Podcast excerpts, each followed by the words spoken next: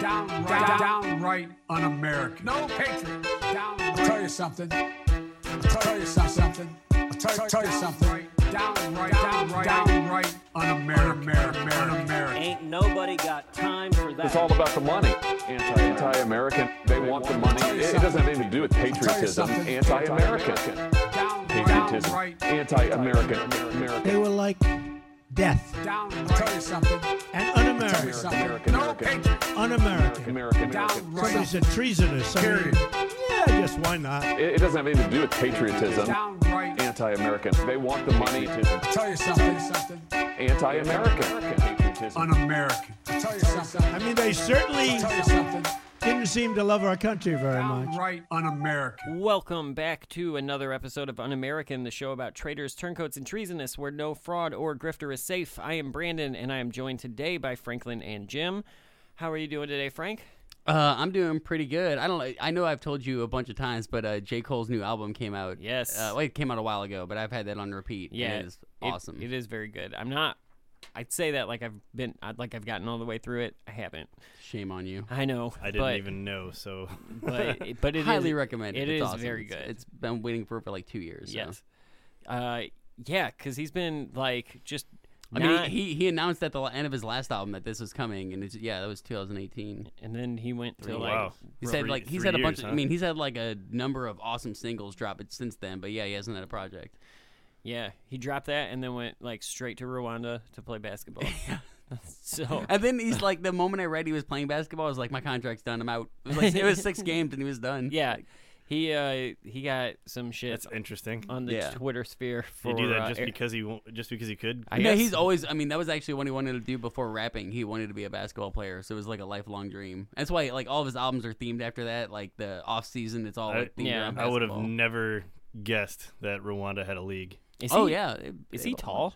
Like, Um, I don't. I don't think he's like super tall. I think he's average. hmm, I'm not gonna look. I don't up. think he's Kendrick. I have a short- like, computer here. I'm not gonna look it up. Kendrick though. Lamar is pretty short. I think he's like average height. All right, fair enough. Probably taller than me, so I'm short. More Uh, talented than you for sure. definitely. That that's fucking fair. Uh, how are you doing, Jim? I'm pretty good. Uh, in like a weird sort of like full circle way, I'm able to listen to podcasts about pathogens again and actually Yeah. geek out on it and not just be like crapping my pants. Like, yeah, I'm living this right now. Right. Yeah. Uh, and like almost it's it like the one that I just listened to this past couple of days is almost like in a masochist sort of sense because I'm getting ready to go to a lake for a vacation, and I just listened to the podcast on the brain eating amoebas Nice. that Nice. live in freshwater Something to during look the forward summertime. to. yeah, Nice. I like a did- I- 97 percent death rate. I did It's the not very it's same- not very common, but when it happens, it's like yeah, that sucks. Yeah. a lot. I did I did the same thing, like freaking myself out with podcast episodes about ticks and Lyme disease and all this crap you can get, and then immediately go trompsing through the woods, like, oh, I'm gonna go out and barbecue. I'm and gonna just do hike the- yeah, today. Why not? Yeah. you know, they as much as I am addicted to learning, they they say that ignorance is bliss, and I'll be damned if they're not wrong. Yeah. Yeah. Yeah. It's a- there is something to that. Um, I'm doing all right too. I mine is also kind of kind of related, but not so much. I'm just glad that we are. Uh, I'm glad that we're coming to a place in the pandemic where like cases are low, vaccines are up, and CDC guidelines are allowing us to get back. As a bearded American, I'm Yeah, so I happy. feel liberated. Yeah, to not wear the mask I had. I had Right, a, yeah. I had a coworker that I wish he would have told me just like six to eight months ago, but uh, he said now I can look at you. Like we had a a a work function a couple weeks ago where we all went maskless because I think like some ninety nine percent of us are vaccinated. yeah. and he he told me now I can look at you and not think of like a '70s uh, underwear commercial.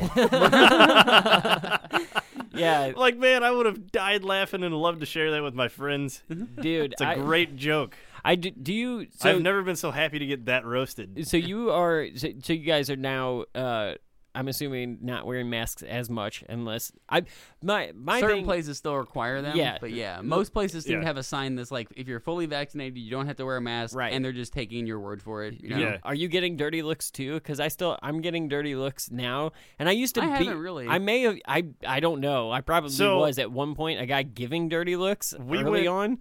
we went to uh, the Enterprise Center for professional women's hockey. I uh, got tickets to take uh, my stepdaughter and her friend, which is also my little cousin, so friend slash related, Yeah. um, to that game. Anyway, it was like the day after Enterprise announced that you didn't have to wear masks if you were vaccinated. Yeah. We were like one of maybe five groups of people that were not wearing masks. Yeah. And yeah, I could I could feel the eyes sometimes. I I feel it. Uh, I took Like I, I completely understand I do that too. sentiment, so I'm Yeah. not like upset about it. I do but- too. I And I always check before I walk in a place. Like if they require a mask, I always have it with me. Or Right. if I don't, yeah, I'm not going keep- in. I keep it in my back pocket because I- yeah. you know I'm not a dick. Right. I'm just gonna but I make am everybody feel but all like, right, like- comfortable. Like, Brandon said, I am a bearded man, so there's a limit to how much my uncomfortable. I'm willing to be uncomfortable, and a year and a half's been a long fucking time. Like, look, I just don't want to have to groom my beard all day. Right. Like, it makes a fucking line. I don't want to be the douchebag Yeah. who has a comb in his pocket Yeah, anymore. no I, shit. I still carry the comb in my pocket because it gets unruly from time to time. I took the kids. Uh, Stacy and I took the kids to the mall uh, this morning to get that they had gotten birthday cards from their great grandma, and uh, so we took them to get um, a DS game and a Wii game from like V Stock or Slackers or one of the one of the two. We went to both, um, and we, like that was the first time that I've walked into a place since I haven't been wearing a mask where everybody else had a fucking mask. Like there were no people without masks, and I felt eyes this morning. I, you know, like That'd be a good Where did- social did you say that experiment to at? see. this was at the mall okay. um, in St. Peter's. So, uh, you know, it is it whatever it it is what it is. But Well, it's so new. yeah, no, I I definitely understand it both ways. I just like I feel more comfortable now being vaccinated and being way past the vaccination that like I'm even if I do get it, it it, it I'll be okay. Yeah. Um, but I also am in, encouraged by the fact that the numbers are so much lower than they were than they have been for the past 16 months or however long. Right. So, um, so I feel like the the science is is on our side or is getting there anyway. Um, so uh, let me bring you guys down for the week. Actually, I think I think we're going to laugh a lot um, at this episode, um, and I'm and I've done it different this time as far as the timeline, and I'll tell you about that in a second. But before I do that, I want to take a moment to say that if you like the show and you want to support what we're doing, you can head on over to our Patreon page at patreon.com slash un-American and become a Patreon Patriot today. Bonus content is available there as well as merch and all kinds of cool stuff, and we greatly appreciate your support of the show. Um, I also will say that we do have a couple new patrons on the uh, Patreon page, and um, because here's the thing I wasn't going to do, but I'll offer a quick apology. Um, 2021 for me has been considerably more stressful than 2020 was, um, and that is part of the reason that the shows have been uh, not on a weekly basis um, regularly. Uh, I've been dealing with some some just a lot of shit. Uh, there's some anxiety and, and depression that has been present. Um, and so I, because of getting this all together last night and, and figuring out what I wanted to do with the show, I didn't think to go make the clips for the people who don't or the sound bites for the people that donated at an elevated level. So on the next episode Way to show your appreciation, right. Brandon. On the next episode, I promise we will get those names out there, but we do have a couple more, and we do appreciate your Thank support. you very much. Yes. Um, so this week we're going to talk about Kenneth Copeland, um, who is a crazy fuck uh, televangelist, right? And I've I've known that I was going to do him for a, for a while. I didn't know when I was going to fit him into the schedule. I thought this would be since we're finally back in the same room together. I thought it would be an easy uh, an easy subject to kind of laugh at a little bit. What's cool about this it for me anyway, uh, what made prepping it easier was as I started getting into Kenneth Copeland, I decided I didn't want to do it the same way that I've been doing the previous episodes, Lindsey Graham, the Hannity, where I'm going through this long timeline and trying to work my way to the present. So what I ended up doing instead was just looking through his content, um, which he's got a fucking lot of, and I just picked an episode because the title of the episode s- stood out to me, and I was like, well, that pr- pretty much like sums up where I'm going with this. Um, so Kenneth Kenneth Copeland is uh he's an American televangelist. He's been on TV for like fucking a million years, like 50 or 60 years. Uh, I, I didn't even know who he was until, until- he started preaching about COVID. COVID, yeah, Yeah. yeah. Um, for for people who He's like a poor man's Pat Robertson, right? he is, oh, no, like 700 Club kind of guy. he's not. Well, poor man. well, not poor man. He's in not terms poor. of his bank yeah. account, but like in terms of people, uh, Yeah. social recognition. Yeah. Like how many people would recognize him off the street? I think that once we get into this, people that have heard the fucking remix COVID nineteen song that that happened uh, on YouTube like Yeah. within the last year are gonna recognize his voice.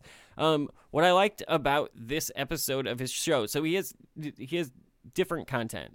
Um, once a week he does his like sur- Sunday service, which you can go find on YouTube. Most of them they're like an hour and forty minutes long. He also has like a vlog YouTube channel, whatever.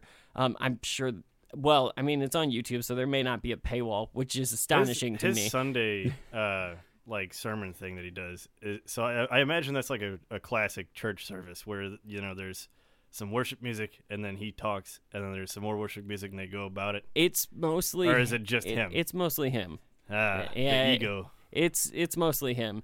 Yeah, An just hour and forty minutes. just wait just wait hold the ego line because we'll get into it early um, but before we get into it i do want to to to play a freudian slip for you interestingly enough i know just because of the way that i picked just one episode um, that we're going to talk about we're going to do more episodes on on copeland because he's too fun to not like i'm gonna want to revisit He's on him Norway status. If- He's gonna be recurring. in fact, I've already picked a second episode that we may do as bonus content because I just because he's just fucking crazy, and the people that he has on his show on when he's doing his vlog, his YouTube vlog or whatever the fuck, um, it it's like 23 to 30 minutes of content and it's just him sitting in his ultra rich fucking probably uh compound um Sitting on an ivory throne. Yes, with with guests who are equally as crazy as him. So today we'll we'll focus on Copeland, but we're probably going to pass judgment on both Copeland and his guest, who is uh, Stephen Strang, and I'll I'll. I'll tell you a little bit about Stephen Strang in a minute. Um, but this Freudian slip actually comes from not the episode that we're going to be listening to. Um, it comes from a few days earlier earlier in that same week. Um, the the episode we're going to listen to together is from October twentieth, two thousand twenty, shortly before the election. Uh, the this clip is from October seventeenth. 2020, um, when apparently regular guest Stephen Strang was also on. Your ministry was just starting to explode. You were on the radio, but you weren't yet on TV. Oh, those were the days. And you had you didn't have these nice facilities here back then. I didn't have any facility. But people were talking about what was ones. God was doing, and also the message that you were uh, preaching. And the lead of my story, because I pulled it out and reread it, was that faith was something that you could use like a workman uses a tool, uh, maybe a hammer. Well, that pretty much fucking sums it up, doesn't it? like, you can use it like you use a hammer, swing it around wildly until it strikes something. So we're gonna tell you exactly how we're manipulating you in so many words. It, it's so it, the the the fucking ego, the hubris that you will hear in this 23 minutes of content, and I and we're gonna listen to the entire episode from October 20th of last year, with the exception of one sentence that I cut out because it was just a setup for the point that he made. The point's still in the episode, um, Like, but it's Any, anybody that knows just about anything about Christianity, like you know that there's these type of pastors that they're just gonna like prosperity preachers. Yeah. and it's about making money. completely put in. manipulate their congregations. I- and the, like the only reason that they're not called a cult is because they label themselves as Christians. right. Right. I was so excited in when I started digging into the things that he says in this episode. The people like I knew a lot of the na- he name drops a lot of his friends,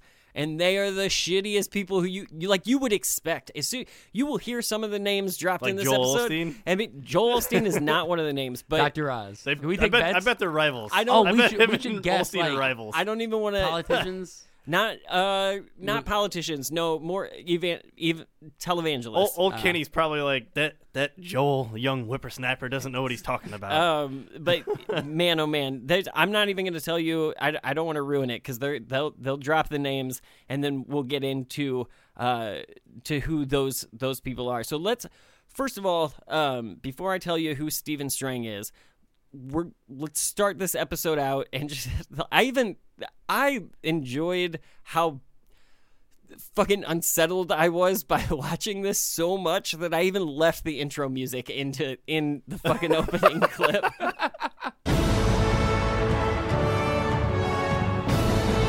Are the gates to Jurassic Park opening up right now? I Let me get John Williams on the phone. Welcome, everybody, to Tuesday's edition of the Believer's Voice of Victory broadcast. Father, we thank you.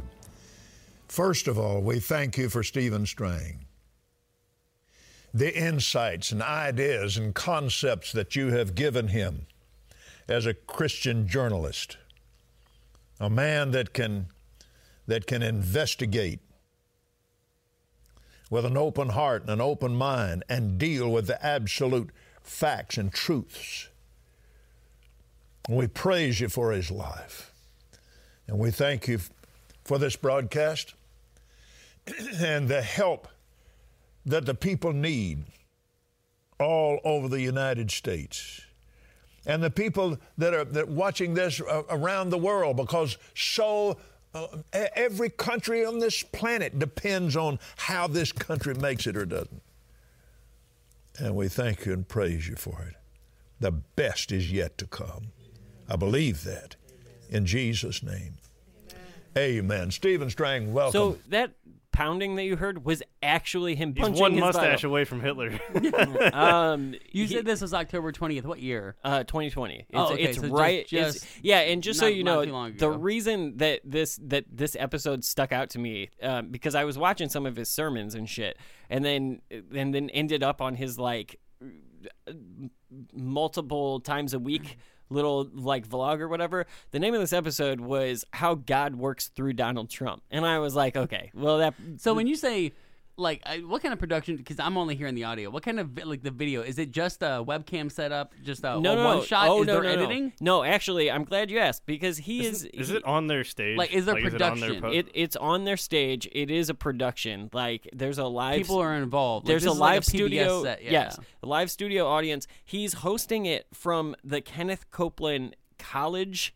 Like he he's okay. So he th- is a college. there's always Oh, been. boy. Oh my Oh. god. There's another i episode. think they're using we'll- the word college So- liberally there Let Let me Th- explain. this is like the the the guest that we've talked about for uh, coast to coast that they Yeah. have their own little like Learning this is plan. one. Of, yeah, this They- is one of his grifts. But Yeah. this guy just so happens to be rich and has a lot of followers. Yeah, it, it was always Kenneth Copeland Ministries is how is how he had like built it and like whatever, and then recently it is there's Kenneth Copeland uh, Ministry still exists, but there is now also Kenneth Copeland College, and I don't know like there might be a word that I'm missing. It might be biblical college or like something like that. Um, if you are interested in attending the college, oh i am. you Uh, can you can get our associate of biblical studies. That's a two-year 60 credit hour program of biblical study that embodies the foundation te- the foundational teachings of kenneth copeland ministries with electives offered to further students development in their ministry callings. Our program is designed to deepen the knowledge understanding and application of the word and spirit for the work of the ministry. Our curriculum includes practical application along with a strong biblical education that will prepare students planning to pursue to pursue ministry or formalize education in any field of study. So if you want to be a fucking biologist, go to fucking Kenneth. and then learn how to discount all science i'm sure that's what they teach Curriculum emphasis include Bible knowledge and application, spiritual development, excellence in ministry, leadership, communication, life skills, and practical ministry experience. We will teach you how to sell this grift. That's what it. That's what it actually. Right, But is- we're not going to. We're just going to take your money and tell you that Yeah, we're what's going their to. tuition? it, it, it's uncanny. I, actually- almost It's probably think, not even on there. Didn't Donald Trump run a I didn't business see like it on this? there. Didn't Trump run something like te- I'll teach, uh, learn the the tricks of getting rich, like Donald Yeah, Trump? Trump, And- University. University. yeah. was that? Oh yeah, that was university. That is the same scam. Uh, Jim, the cost is eighteen hundred dollars per semester. That's actually not terrible. No. like it Well, could it could no, it no, could be no. a lot worse. It's It could be. terrible It's- for it's what you're getting. Well, yeah, it's terrible in the sense that it's complete. Like As far as Like, college tuition goes, that's not terrible, right? like I don't. I highly doubt it's accredited. Something tells me oh, it's not accredited. I'm pretty positive it's not fucking. I can tell you accredited. it's accredited by the Lord, and that's all that Kenneth Copeland cares about. That's all that fucking matters. Um, be- I, I'm I am gonna tell you who uh who Stephen Strang is, and and but I'm gonna because let, like you can have a, a theological education. Like you can go to Lindenwood and get a theological education, but and that would be a legit I, theology. Like, yeah. there are, yeah, I can't go imagine that this is nationally recognized. No, no. or that holds any weight when you're applying for jobs. no. Yeah. right? I would hope not. At least, good God. So so Copeland has uh, a a regular guest on, um, as I've said, Stephen Strang. He, Th- j- he- try not to say Stephen Strange Oh, oh, the dude, entire it- episode. It, it was yeah. It's it's very hard. Just start calling him fucking Doctor he, Strange. He called him in the first in the opening an investigator and a journalist. Both of those terms that I put in quotes when I wrote them down in my fucking notes, um, because like based on his body of work, which We're we'll- using some soft terminology. yeah, here. we'll we'll talk about his his his fucking uh, portfolio here in a second. Is he an but- investigator in that, like I am when I lose my keys and I investigate where they are? something like that. He made Ken a Bible. Now he is a publisher. Also, maybe in air quotes, like he So- he is a publisher in the same way that you So and I he- can go publish our shit on Amazon. he pinned Right. Ken a custom Bible. yes, And is that what the sixty dollar one um, is that you sent to that I us sent to you. Yeah, uh, I'll let Ken explain what this is and and try to contain himself because there's a point where like I kind of think he's getting randy, baby. Thank you. I um, I'm so pleased. This 50th anniversary, 50 years in ministry, just a few years ago. That's not an The anniversary, project dick. that you My brought anniversary to me several and years brought ago. to this ministry. And um, the Kenneth Copeland Word of Faith Study Bible, Charisma Media, Charisma House uh, book. Charisma. group. So yeah, we're Thank we're you, totally sir. playing you here. Oh, Thank you. uh, this this was a work that I'd always dreamed of, because I, I you know I'd always had notes in, in, in this this Bible here, but this one is a commentary, and I just it, I I love it. I love it too. I, I read it every day. I read it yesterday. I, just so I'm, I'm I'm just I'm indebted to you for for having the the God idea to do it, and um, I know when when Stephen and his crew came down to, to talk to us about doing it. But there wasn't any question of whether we were going to do it. Let's just say, when are we going to do this? It was not if, it was when. just the idea set me on fire.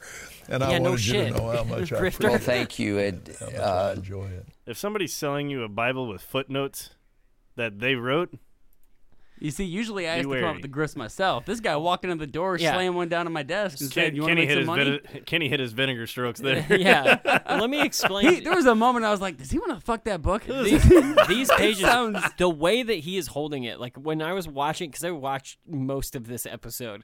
Um, I, I mean, I've listened now to the entire episode a couple of times, but I, but I watched most of it.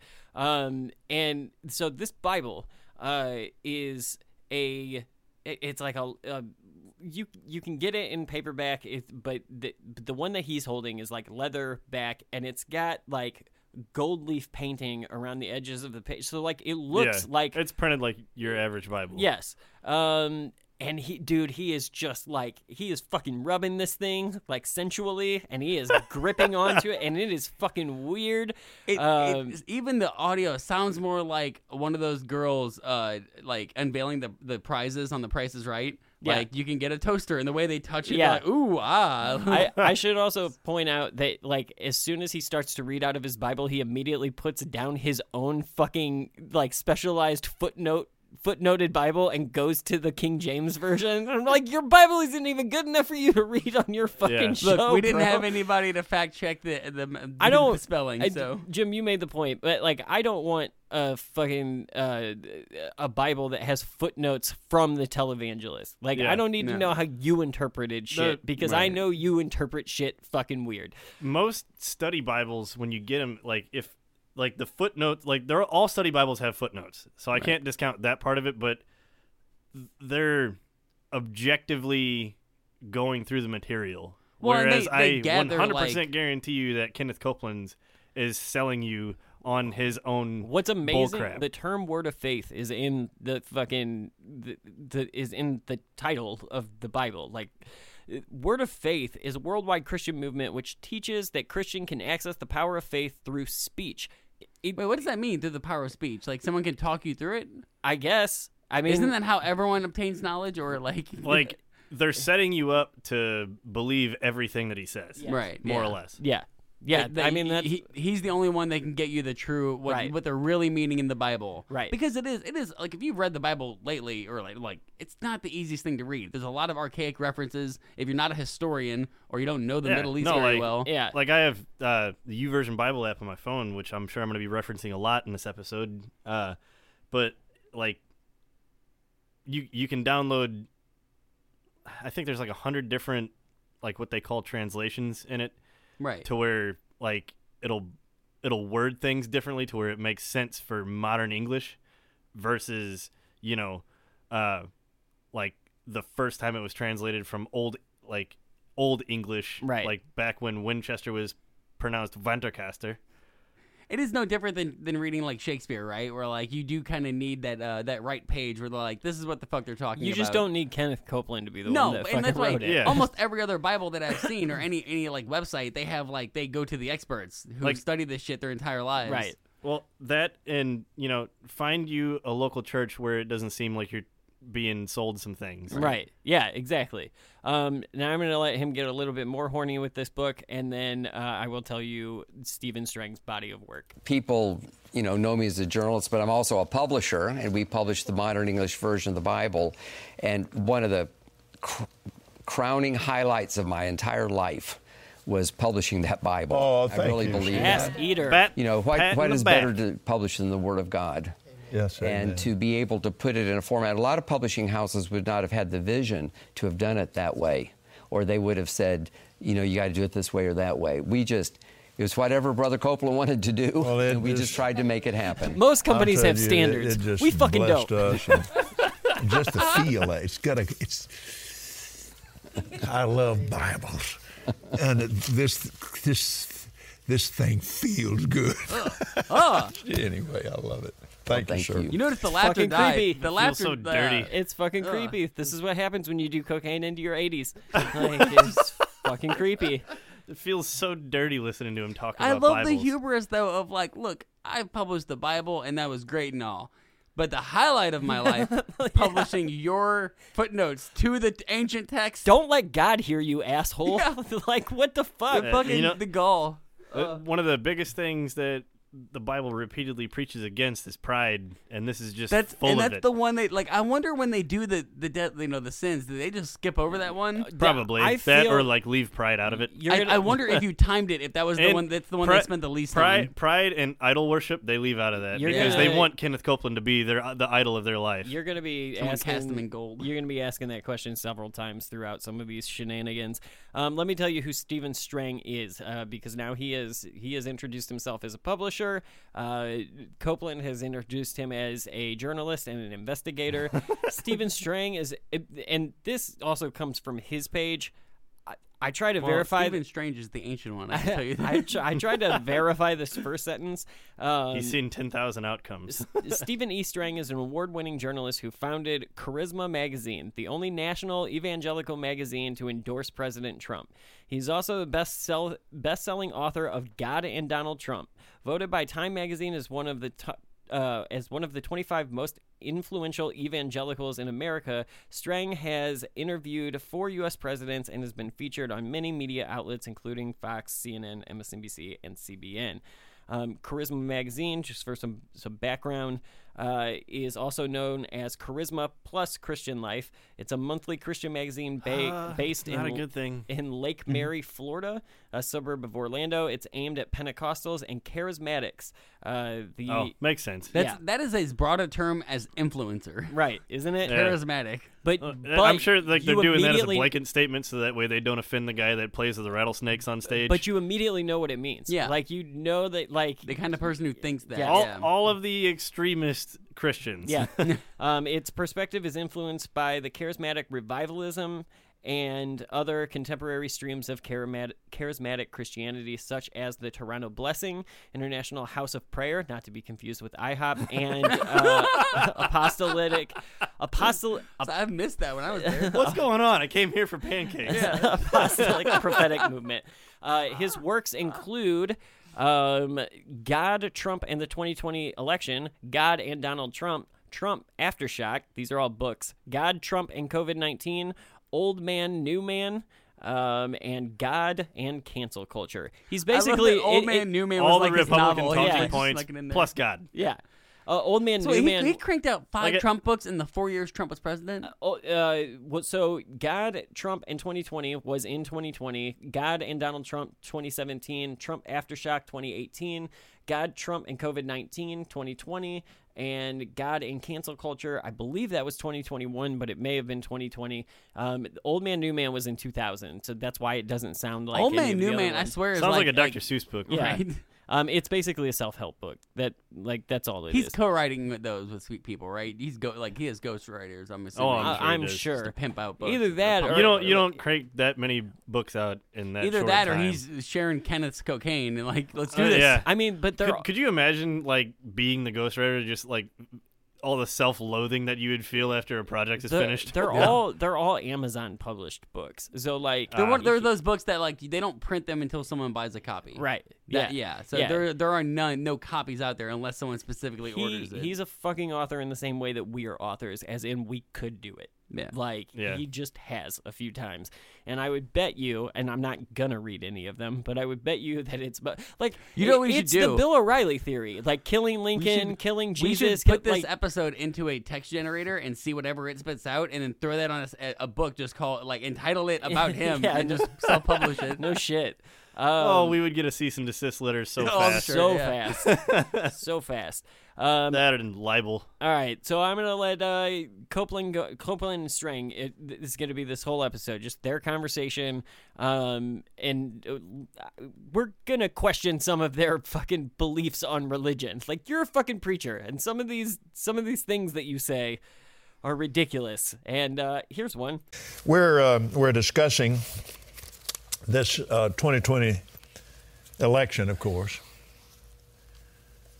And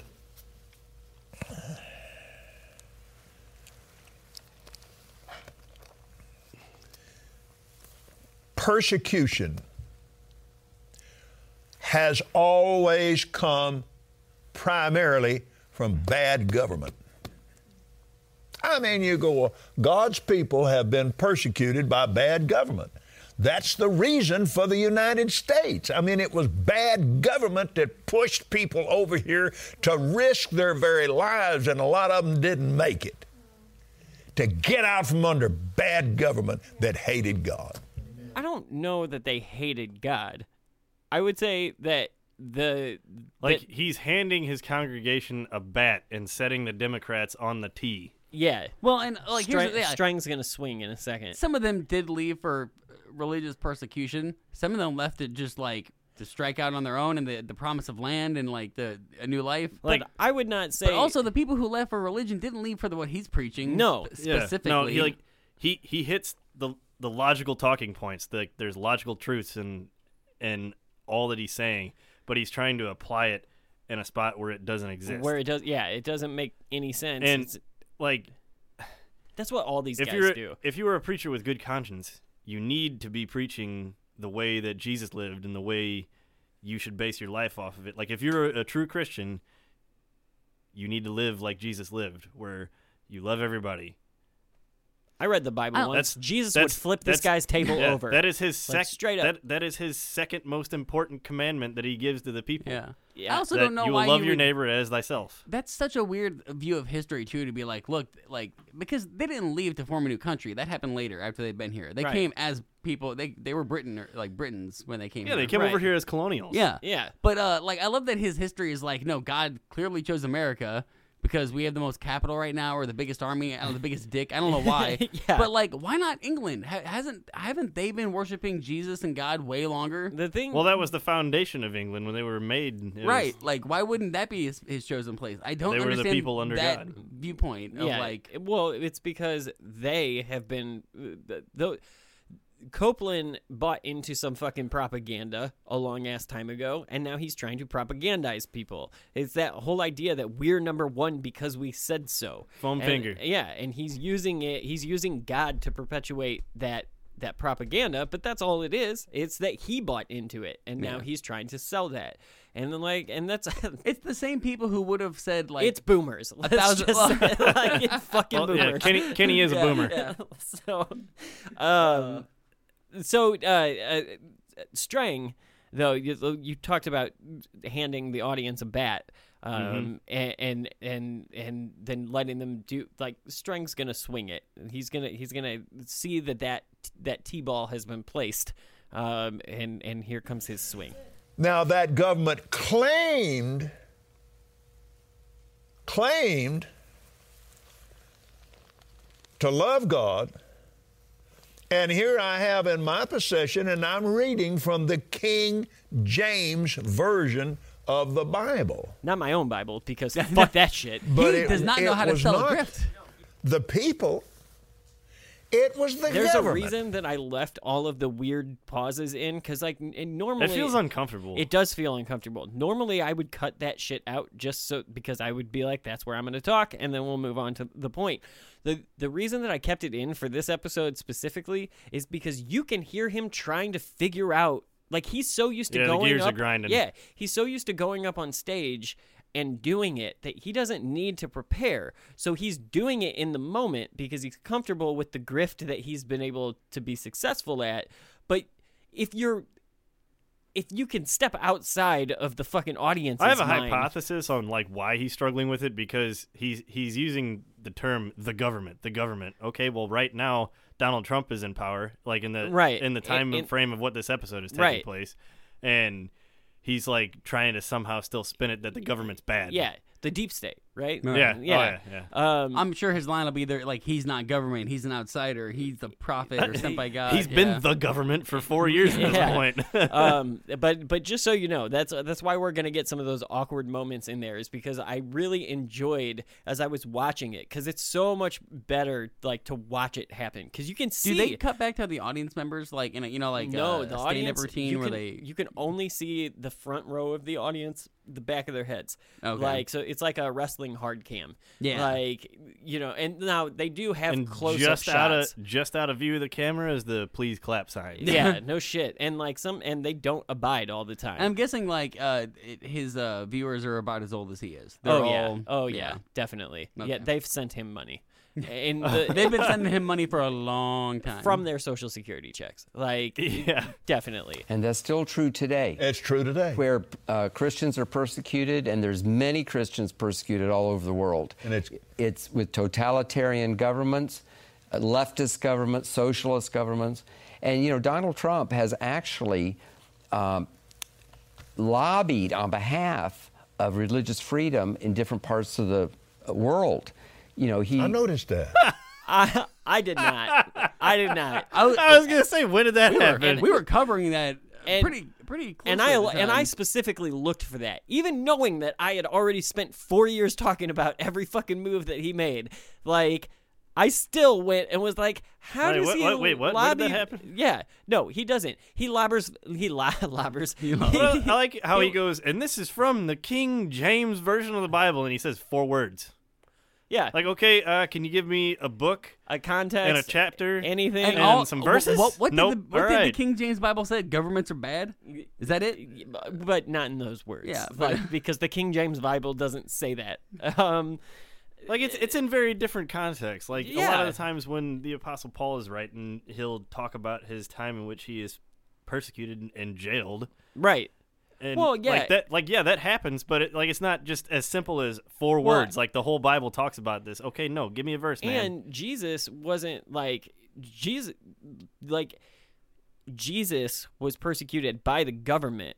yeah, Eh, Like he was because he was because he was speaking out against Judaism. Like he, he wasn't speaking out against Judaism, but like there were was there were dangerous, too, people yeah. that believed he was the Messiah, so it was dangerous. I mean, from their perspective, he was QAnon like of the time. Uh, Hot take, Brandon. I'm Jesus just was Well, the QAnon. not not like it. It makes sense. It's it's a metaphor, Right. yeah, But it, it- it- yeah. it does make it sense. makes It's sense from their from their perspective. like like if QAnon were actually right, they're not. right. So that right. maybe not give them that metaphor. If, if Q, if Q were this, real, emb- this emboldens the cues. yeah, I guess it does. That's bad, but the Qs aren't listening to this. Yeah. so, um, but uh, yeah, they they stopped the last time they heard a fucking And, well, I- mention. And I like I don't get it because I'm sure if you ask these people, they, they would complain that like the government was bad under Obama, but like somehow it became really good under Trump, or I- like God is acting through. I'll like, tell you right now, my life didn't change one iota as a Christian.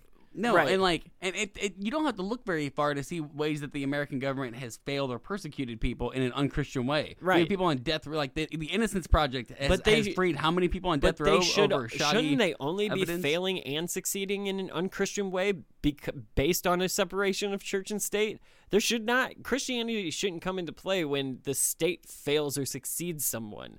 It I think shouldn't. religion works best when they they step out of the po- political sphere or the government sphere. Like I, think- don't think they should have a say in that because that's not where their role. Like Yeah, spirituality shouldn't have anything to do with politics. I, don't- I think people fuck up religion. So even if religion is for th- if it is a good thing um, and teaches a, a, a good set of morals and a good uh, way There's- of life, There's a lot of churches that fail at that. yeah, Which is why like I can understand why a lot of people dislike religion. Right.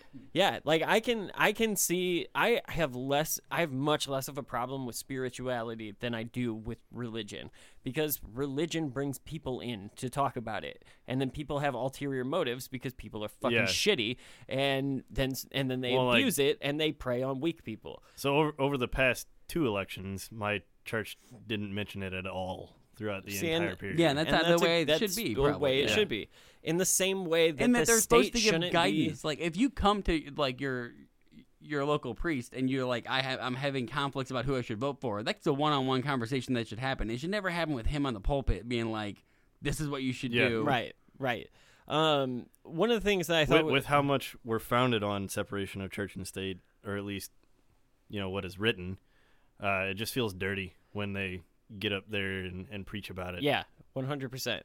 One of the things that I thought was interesting though about the the last clip and the the way he made that move to uh, Strang said totalitarianism. Christians Christians are constantly persecuted by totalitarians, and then I think like for a brief second he was like, "Fuck, that's our guys." I mean, leftists and And- socialists. Socialist- like yeah. he, he quickly tied leftists. He quickly and defined it. He defined that Yeah. term as like only the yeah. And to me, it was like, oh shit, like I, I fucking said the wrong word. like, and I'm not saying that he believes that Trump was totalitarian because I guarantee you he doesn't believe that. But he had to tie the term to Yeah. the other side. Yeah. He's like, oh, uh, but Nazism was totalitarian, and that's on the right side. Yeah, He right. had to very quickly, yeah. He had to define it in a way that like only painted his enemies with like we're gonna leave out uh, China or Russia or anybody who's more right wing. But let's just call them the blue states, guys. Yeah. The blue states. They go on. he has uh, he put uh, Senator Sam Brownback as the ambassador for the international religious freedom. We're the only country that has an ambassador for that. He made an historic speech at the United Nations last fall. And historic. It's a. I, it was so good. I actually put it at the back of the book as an index. It is just a wonderful articulation of how important religious freedom is, not only in the United States but around the world. Uh, remember that missionary uh, Andrew Brunson that was in Turkey, and a lot of people don't know this uh, because you know they don't play it up in the news media, of course. But he's a spirit-filled missionary. He's one of us. Praise You know, God. he wasn't But what just did- some. okay, what did I he do? mean, it's horrible for any missionary to be persecuted. Thank you for asking. Does, Jim. does he get to that point? talking of- about of- Trump? of- Wait, does- Trump's a missionary? No. So he never No, no, got no. he never brings up what what that missionary was No. doing. He's He, ne- just like this guy in Turkey. Oh, yeah. okay. He never does. He he talks about how uh, Sam Brownback is the ambassador of religious freedom, um, and apparently we're the only country that does that. Except that's not fucking true, uh, because uh, it looks like a shit ton of countries have that. Burma, China. Uh, the Democratic People's Republic of Korea, Pakistan, Saudi Arabia. And what's weird So about all those there's is a that- lengthy list. Yeah, a, well, a and very lengthy A lot of those countries, I guarantee you, just from reading the names of those countries and what I know about how totalitarian they are, what they mean by religious freedom is our religion or else. Yeah. Yeah, right. Now let me explain to you real quick before I finish. Let him finish this point. Who Andrew Brunson is? Now Andrew Brunson was a missionary who was uh, captured in Turkey and was held captive for a few years. Donald Trump made it a priority to get him out. I look, Okay, so they they brought up the name in hopes that the audience would know who he was. wouldn't know who he was. Wouldn't know. Okay. Right. Yeah, have- or yeah. or maybe would because they they name drop a lot of other people that I would hope the Yeah, audience they, didn't, know who they, they, just- were. They, they brought his name up and then had no context around it. Andrew Craig Brunson uh, is an American pastor and teaching elder of the E- Evangelical Presbyterian Church. Brunson was an eval- evangelical pastor of the Izmir uh, Resurrection Church, a small Protestant church with about 25 congregants. Um, T Online In Turkey? Uh, yes. Uh, T Online describes the church as having been held in a room in a tenement. Brunson was arrested in October 2016 in Turkey, where he had lived since the mid 1990s before for being associated. Uh, he was arrested for being associated with the Gulenist terror group and the PKK, as well as espionage during the purges following the 2016 Turkish coup d'etat attempt against the democratically elected government of Erdogan, um, along with the arrest of tens of thousands of Gulenists, Turkish military personnel, civil servants, educators, academics, dissidents, and journalists. In 2019, Brunson published a memoir about his career. Um, I didn't look into his ties with the terror organizations or whatever, um, but I did. I think it's very possible that was trumped up just by people it- who are trying very- to take over the it very- government. yeah, it very well Yeah. could be. Probably still didn't deserve to be locked up in jail. And did, did Trump got him released, right? Yeah. He did. Yeah, Tur- Turkey's Yeah, keg of I'm a happy lot to- of I- I'm- and I'm not going to sit here and say that Erdogan has a great fucking government because I don't believe that at all. Yeah. yeah, um, and when you said democratically I elected, know. I was I like, wanted yeah, to be air quotes. there's Yeah, yeah. air quotes to that too. Um, They learned a lot from Putin over the years. and so we'll let we'll let Strang continue his story about Brunson and finish his point. But you know that people were just praying, praying, praying to get him out. And any other president, any other State Department would have let that poor man rot in jail. Yeah. You know, they would That's have right. they would have done a little bit of diplomatic, whatever they do. Governing. Donald Trump made it an international issue. He put um, tariffs and and uh, things on Turkey that made their currency plummet, their stock market plummet. They they were going like, Uncle, you know. Yeah. Here, take your missionary. Uh, lift these sanctions that, that we put on them. And Does that remind you of a certain king that had a certain woman that was the wife of Abraham? Get that woman out of here. that's exactly what happened. That's exactly what happened. Do you have Is any that- idea? Wait a minute. That happened in the Bible? I yes, and I looked King this up. Cyrus. King Cyrus. Uh, so so let me explain to you the story that he is referencing. So in biblical narrative, Sarah, the wife of Abraham, in two places in the narrative, he says Sarah is his sister. Genesis 12:10 through 13:1 in the encounter with Pharaoh and Genesis 20, the encounter with uh, Abim I don't know. Another another powerful Two encounters. Abimelech. Abimelech, something like that. Fair enough. Biblical scholars, you can get mad. We're, I don't think you're listening anymore anyway. Uh, knowing Sarah to be a great beauty and fearing the Pharaoh would kill Abraham to be with Sarah, Abraham asked Sarah to tell Pharaoh that she is his sister. She was originally called Sar- Sari, Sari, Sarai. Sarai. Um, in the narrative of the covenant of the pieces in Genesis 17, during which Yahweh promises Abram that he and Sarai will have a son. Abram is renamed as Abraham, and Sarai is renamed as Sarah. There are folk etymologies that explain their old and new names. Um, Ter- Terah with Abram, as he was then called, Sarai and Lot departed for Canaan, but stopped in a place named Haran, where Terah remained until he died at the age of 205. Yahweh had told Abram to leave his country and his father's house for a land that he would show him, promising to make a great nation, bless him, and make his name great. Uh, bless those who blessed him and curse him that curses him. Following God's command, Abram took his wife Sarai, his nephew Lot, and the wealth and slaves that they had acquired and traveled to Shechem in Canaan. Uh, Abram was 75 at this time. So that's the that's the story that he is referencing. Um, and Cyrus was the pharaoh at the time. How does that relate to what Trump? It fucking did doesn't at all. at all. It doesn't. He's he he's more or less trying to compare Trump to God, and something tells me God would be none too happy about this. Yeah, I- I. I just wonder if that's the the best story you could go to, He like to do a comparison with Trump and the Lord. It's funny because to me, I mean, that's textbook idolatry, to and they're just like, yeah, whatever. This is what you uh, should believe. But here's the thing: I don't think he understands what he is doing. I think that that Cop- Can't be. I think Copeland knows th- or believes that he knows the Bible so well that that he just forgets what Moses' Ten Commandments and, are. and he's just throwing it out as it's like common knowledge. Like I'm just gonna reach for this one Bible story because I know it off the top of my head, even though it doesn't really fucking relate to any point that he is making. What he does, and the fact that he doesn't really name it, you had to go hunt it down. It's Yeah. almost he does it just to be like, I have so much knowledge, and it reminds Right. me of the Bible that I know so well, and I'll chuckle to myself. And I'm not saying like, I look, I'm. This is a guy who doesn't know how to do does, a good does he show. come to name King Cyrus in his next? yeah. The, the- Okay, so he actually like he, he- pulls it out of the memory bank he, they will. I, instead of just a certain king that we know. I don't know which one it is uh, that names him, but Cyrus does come up, and then I'll Okay, so so Kenny learned about it a long time ago and just forgot. and just forgot it. Too much cocaine in the seventies, you know. And uh, 24 hours, in 24 hour period, uh, Andrew Brunson went from being in a jail to being at the White House. Isn't that Met with President Bush, uh, with President Trump, and at the end, he asked the president, while the TV cameras were rolling, if he could pray for him. He got on his knees, put his hand on wasn't him, that a scene? And prayed that God would fill him with the Holy Spirit. That's such a bold prayer. No, it's not. And That's you know, a Donald Trump prayer, did not isn't do it? that That's to a very curry standard favor. He already had the Christian vote, if you know what I mean. But it was a principle. He believes in it. He really believes in it. Stephen, the man has said over and over and over, if it's the right thing to do, do it. I'm pretty positive that that's not Trump's fucking motto. No. If it's the right thing, do it.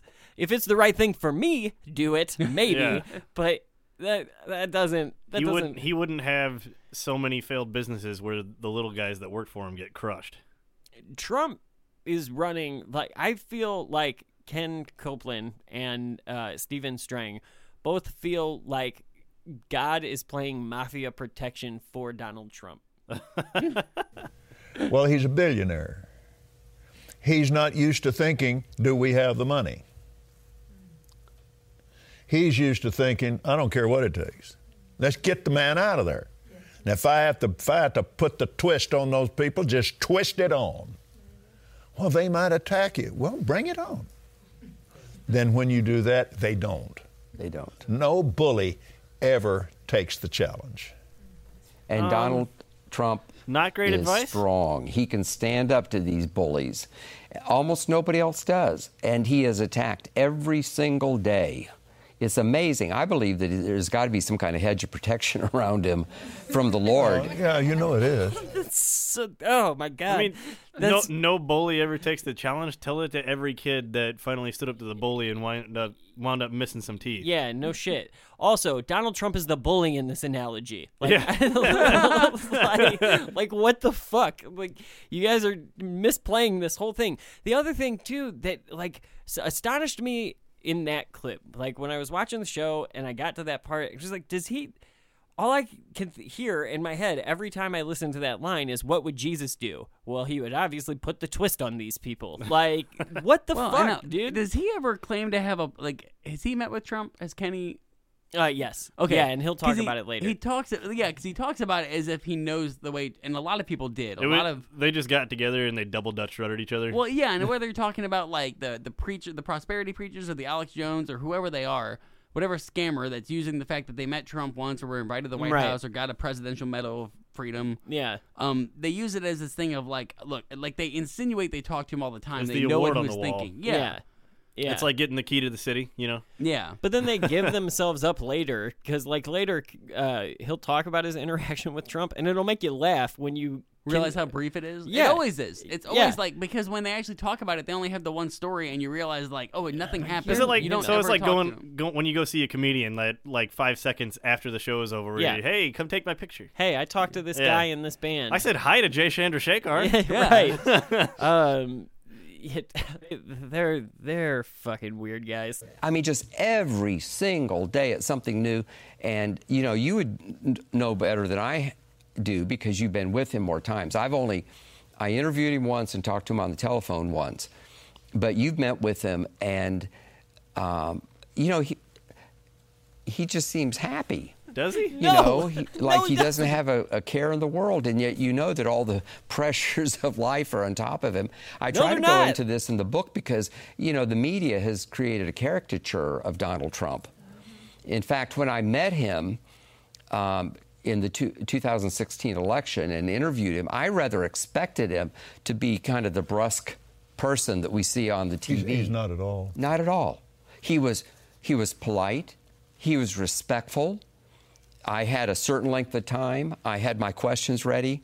In fact, you gave me one of the questions. Do you remember that? I do. I was writing. I said I'm interviewing Donald Trump, And they were I asked Copeland's several people. I asked Governor Mike Huckabee uh, as well, and I asked him your question, and um, he, but he was respectful. He was soft-spoken, and I write about this in the book, God, uh, Trump in the 2020 election, to tell what he's really like. And I interview people uh, like Paula White Cain and others who know him very well. Uh, Mike Evans says that he, he walks around saying thank you every other word in just his conversation. I write about how he plays chess with Barron when he has time in the White House. I mean, just things that you don't, you know, some glimpses into what he's really like. Here's a glimpse into this uh, the background of this show. That clip is called "Happy Trump." Checkmate.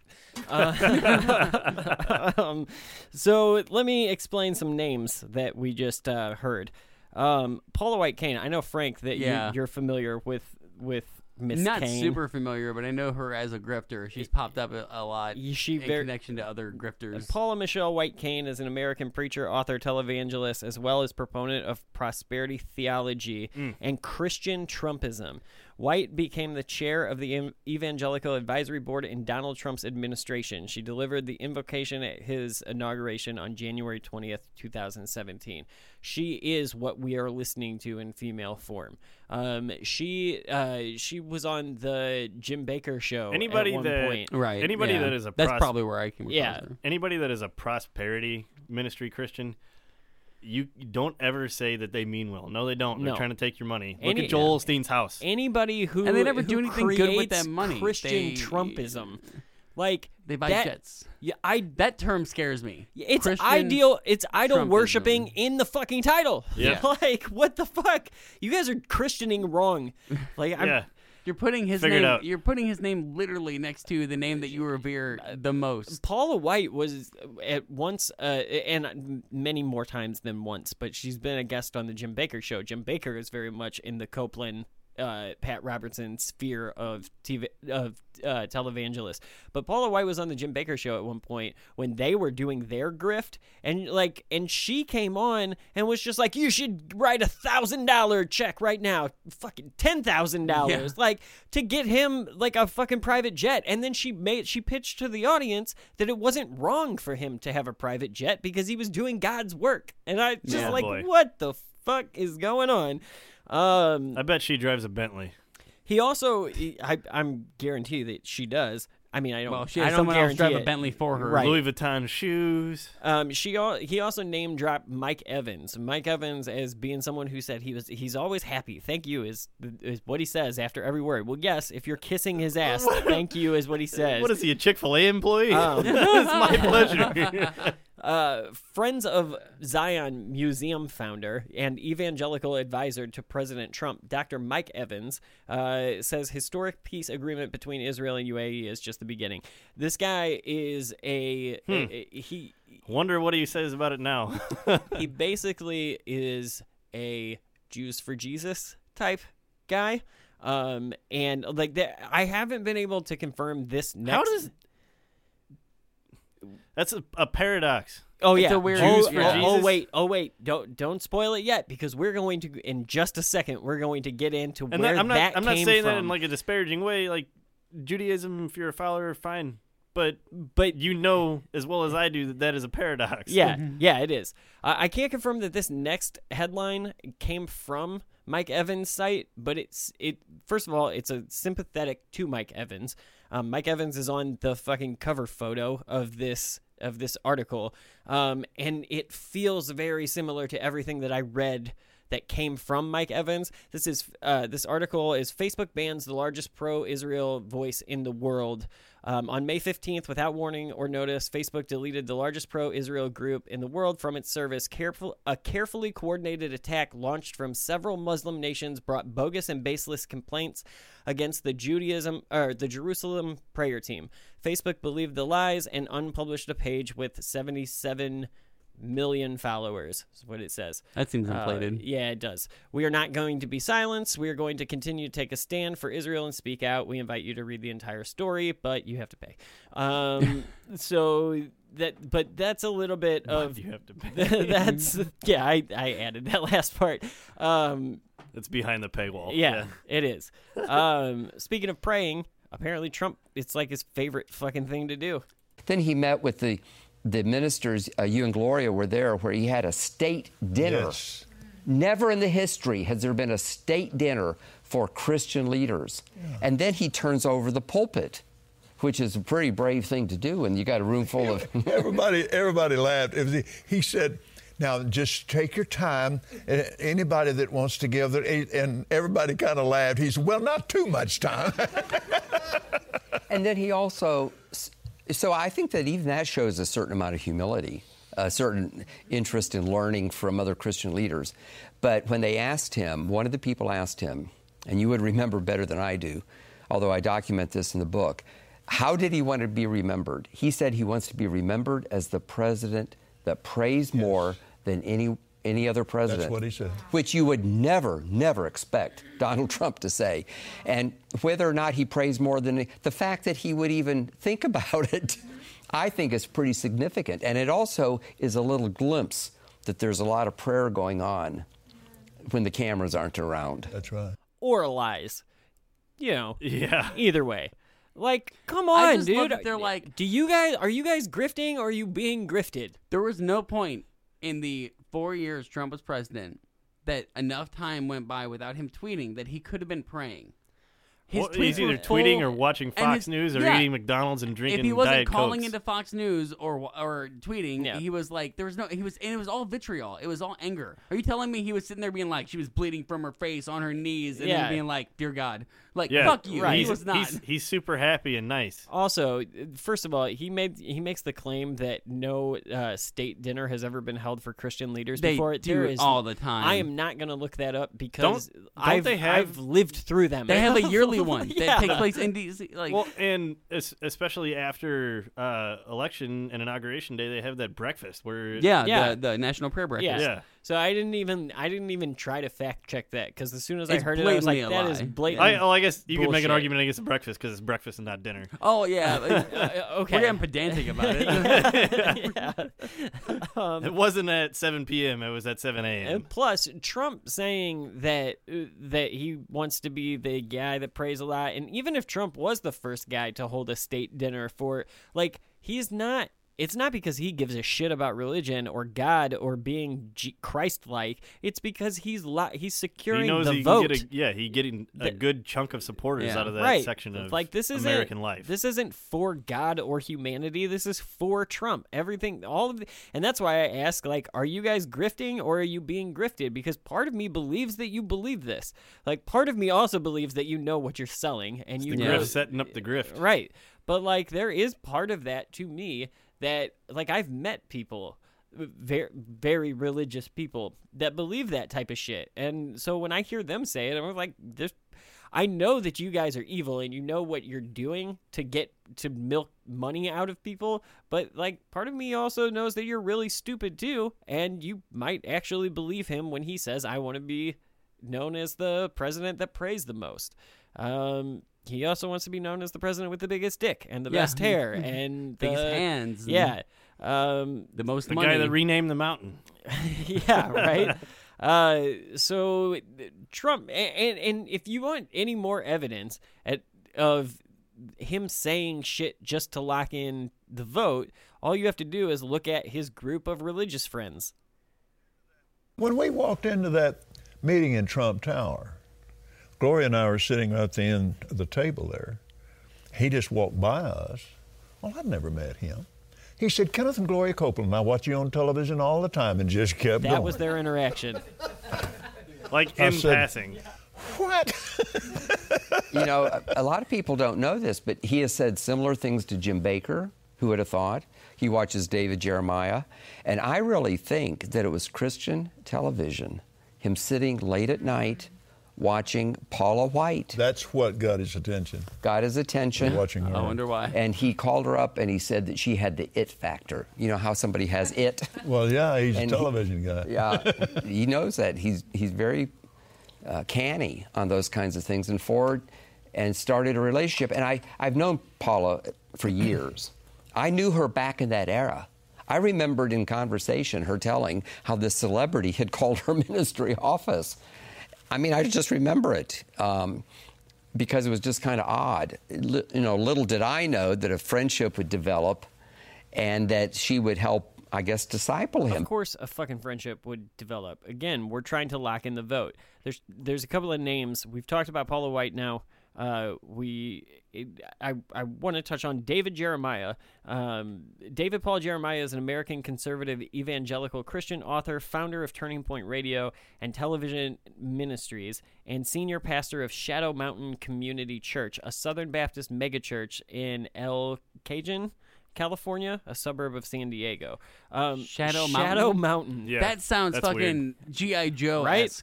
Uh, yeah, Shadow Mountain. a little bit. Like, does Skeletor do your fucking homilies and shit? is that is that how this goes? Uh, what uh, what about Shadow Mountain says like God to you? That, that it it feels like it should be like a theme park ride, right? yeah, like Magic Mountain. Yeah. yeah. Or like the place like Area 51 is built into the side of a mountain and Right. like that kind of thing. Yeah. Shadow Uh, Mountain. He also talked about Jim Bakker. One day we will probably do an episode on Jim Bakker. Jim Jim, Jim Bakker is very similar um, to Ken Copeland.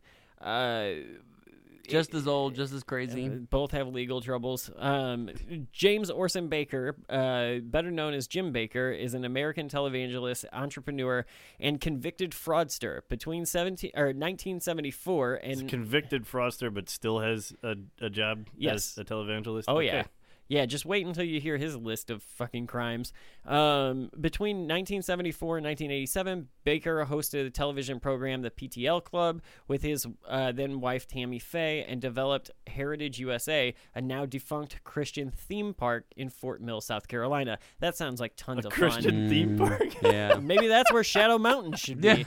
Um, in the late 1980s, Bakker resigned from the PTL ministry over a cover up of hush money to church secretary Jessica Hahn for an alleged rape.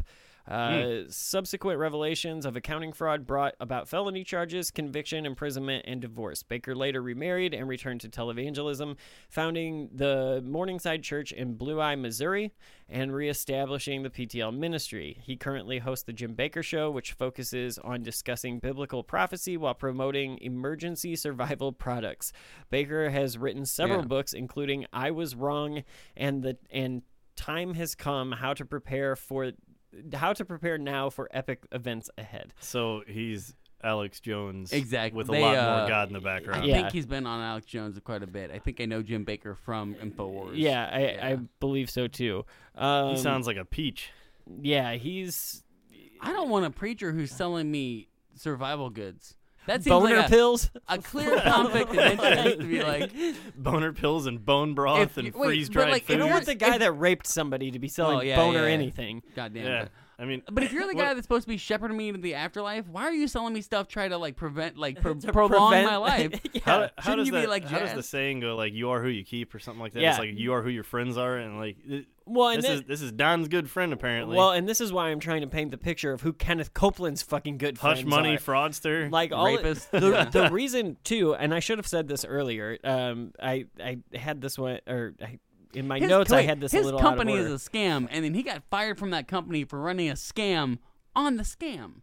Right. It's pretty impressive. Yeah. Ponzi scheme and the Ponzi scheme. Yeah, And now it's he- like the, like if you're a bank robber, but every time you and your crew rob the bank, you steal a little bit out of their money and put it in your pocket. Like, what the fuck, dude? And now he's back on TV. He's essentially still running the gang. Yeah. Like how stupid is the gang, and how stupid is the fucking is is the the very God. charismatic klepto. Um, the reason too that uh, that uh, first of all, the reason that Donald Trump knows these people is because of the evangelical vote. He, I do remember him calling that conference of Christian leaders, which Yeah. were just all crazy televangelists.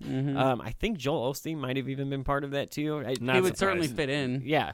Um, but He's always got a book to the him. reason that these guys know each other, Ken, Kenneth Copeland and uh, and Strang especially knows all of these people because something that I should have started off in his like part, portfolio. Stephen Strang is also a uh, a regular guest on the Jim Bakker Show.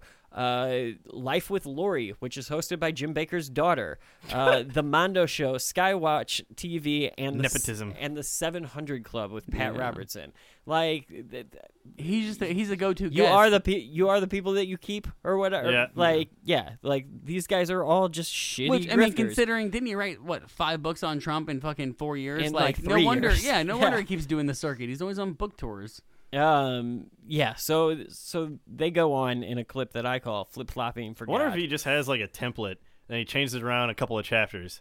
Like there's like two or three chapters that are blank, and everything else is the same. They just cross out keywords and they're like, just write COVID in this time. yeah. He just takes people. He, people tweet at him. He he like copy and paste, puts it in a notes app. He gets twenty thousand words. He's like, there, publish it. yeah, so it's probably Trump tweeting at him. That's what he was doing the whole time. Oh yeah, you could easily write five books in, in four years Yeah. with Trump Yeah. tweets. It showed that there was something going on in here. He became more serious about life. Um, he went from being pro abortion to pro life. He started thinking about what he wanted to do, you know, whatever years he had on earth. And he ended up being president of the United States. I guess when you earn that much money as a billionaire, there's only so many building, more buildings you can build. And, and I really believe that God raised him up. I really do. In fact, that's why I wrote my first book, God and like, an Donald Trump. He got bored of being rich, so he became president. We covered Right. that election, um, and there were prophecies that he would win against all odds, and all this kind of stuff. And it was an un- and then then he won. The prophecies came true, and it was an untold story. What prophecies? And in the past, as a publisher, They're not gonna we'll say. have an idea Nope. for a book, and we'll hire a writer. Hey, yeah, yeah, that yeah, there answers go. your He- so he admitted it. I was so upset that he didn't explain, like, because I wanted the prophecy so bad. Right. What Like, prophecy tell me what- foretold and- oh, Nostradamus? It was the, the? Q prophecies. the Q prophecies. Yeah. Uh, That oh, that's where he was gonna go, isn't it? it probably was. Has Yeah. be. Um, He just red pilling these old people. yeah, I, uh, I don't know. Um, but he says, you know, he was pro-abortion and now he's Yeah, pro-life. Yeah, he- for he votes, paid motherfucker. for a lot of abortions himself. yeah, yeah. like it's easy to He's be above like. the use of a condom. well, it's easy to be like, yeah, I'm, I'm against abortions now that I don't need them because I'm being watched like a hawk and I can't fuck, you know, anything Right. that moves. Yeah, I don't know. I I just wonder like how it it's crazy to me how these guys are pitching this but then like still pitching themselves as men of God.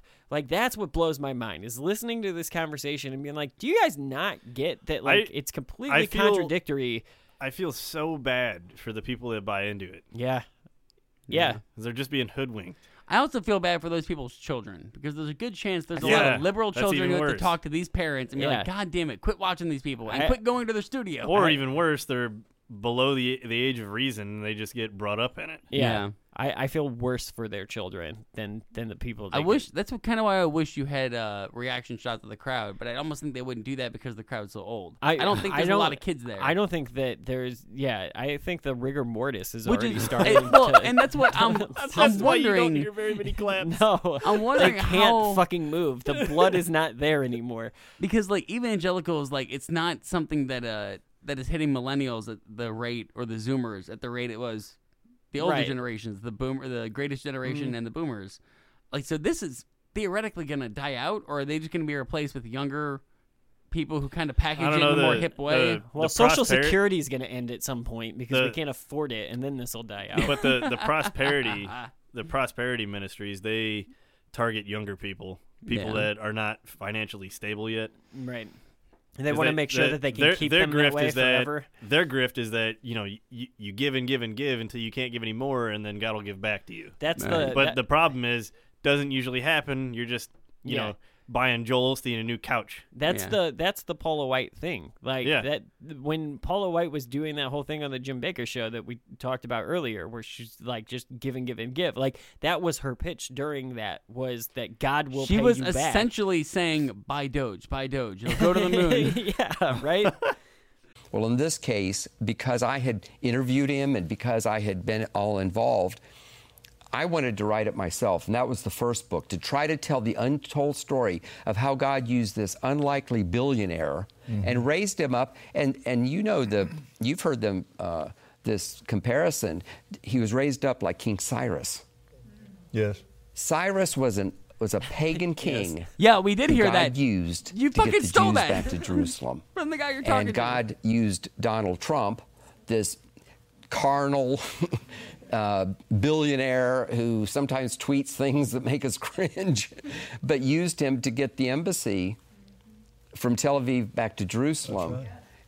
Just kind of like, you know, kind of Cyrus. That's how he's comparing him to Cyrus because he moved, Moved, the, yeah, embassy, which was a purely political move by Donald Trump, just to just to appeal to the to these this audience. Like that's why he did that. There's no other reason that a million other fucking administrations haven't done it because they knew of they knew what the fallout would be like. You know, like and and I agree. I've had the argument with with conservatives before that like, well, all of Congress had signed off on this administrations ago Yeah. that it should be moved. Yeah, and they're idiots for doing that. I like that's Right. that's my stance on that because like the reason it never got done is because we all understand what the fucking fallout would be moving that to a holy site versus fucking Tel Aviv. I, I'm not even saying Yeah. it was a good move or a bad move, but I think it was a purely political move. He was playing to his base and he was trying to secure votes, and it didn't even end up working. Right. And now he's not going to be the one in charge when shit goes bad and has to be dealt with. one of the things that I hate the most about the the televangelism grift, um, and really I I dislike it when Christians do it. Period. Even if they're not, even if they're not uh, pastors or if they're not part of the clergy, I The think the Alex Jones people who get really close to it. But I never, don't like when Christians uh, interpret Judaism. I don't like it because like there's that Lewis Black joke. Where he's like, "It's not your fucking book. like, Right. don't don't tell no, me. don't yeah, don't attempt. Like, don't No. call it the Old Testament. It's the fucking Torah, and I'll tell you about it because I fucking know it. like it's my religion. Um, so keep with that in mind. This clip is called "Misinterpret Misinterpreting Judaism." Probably.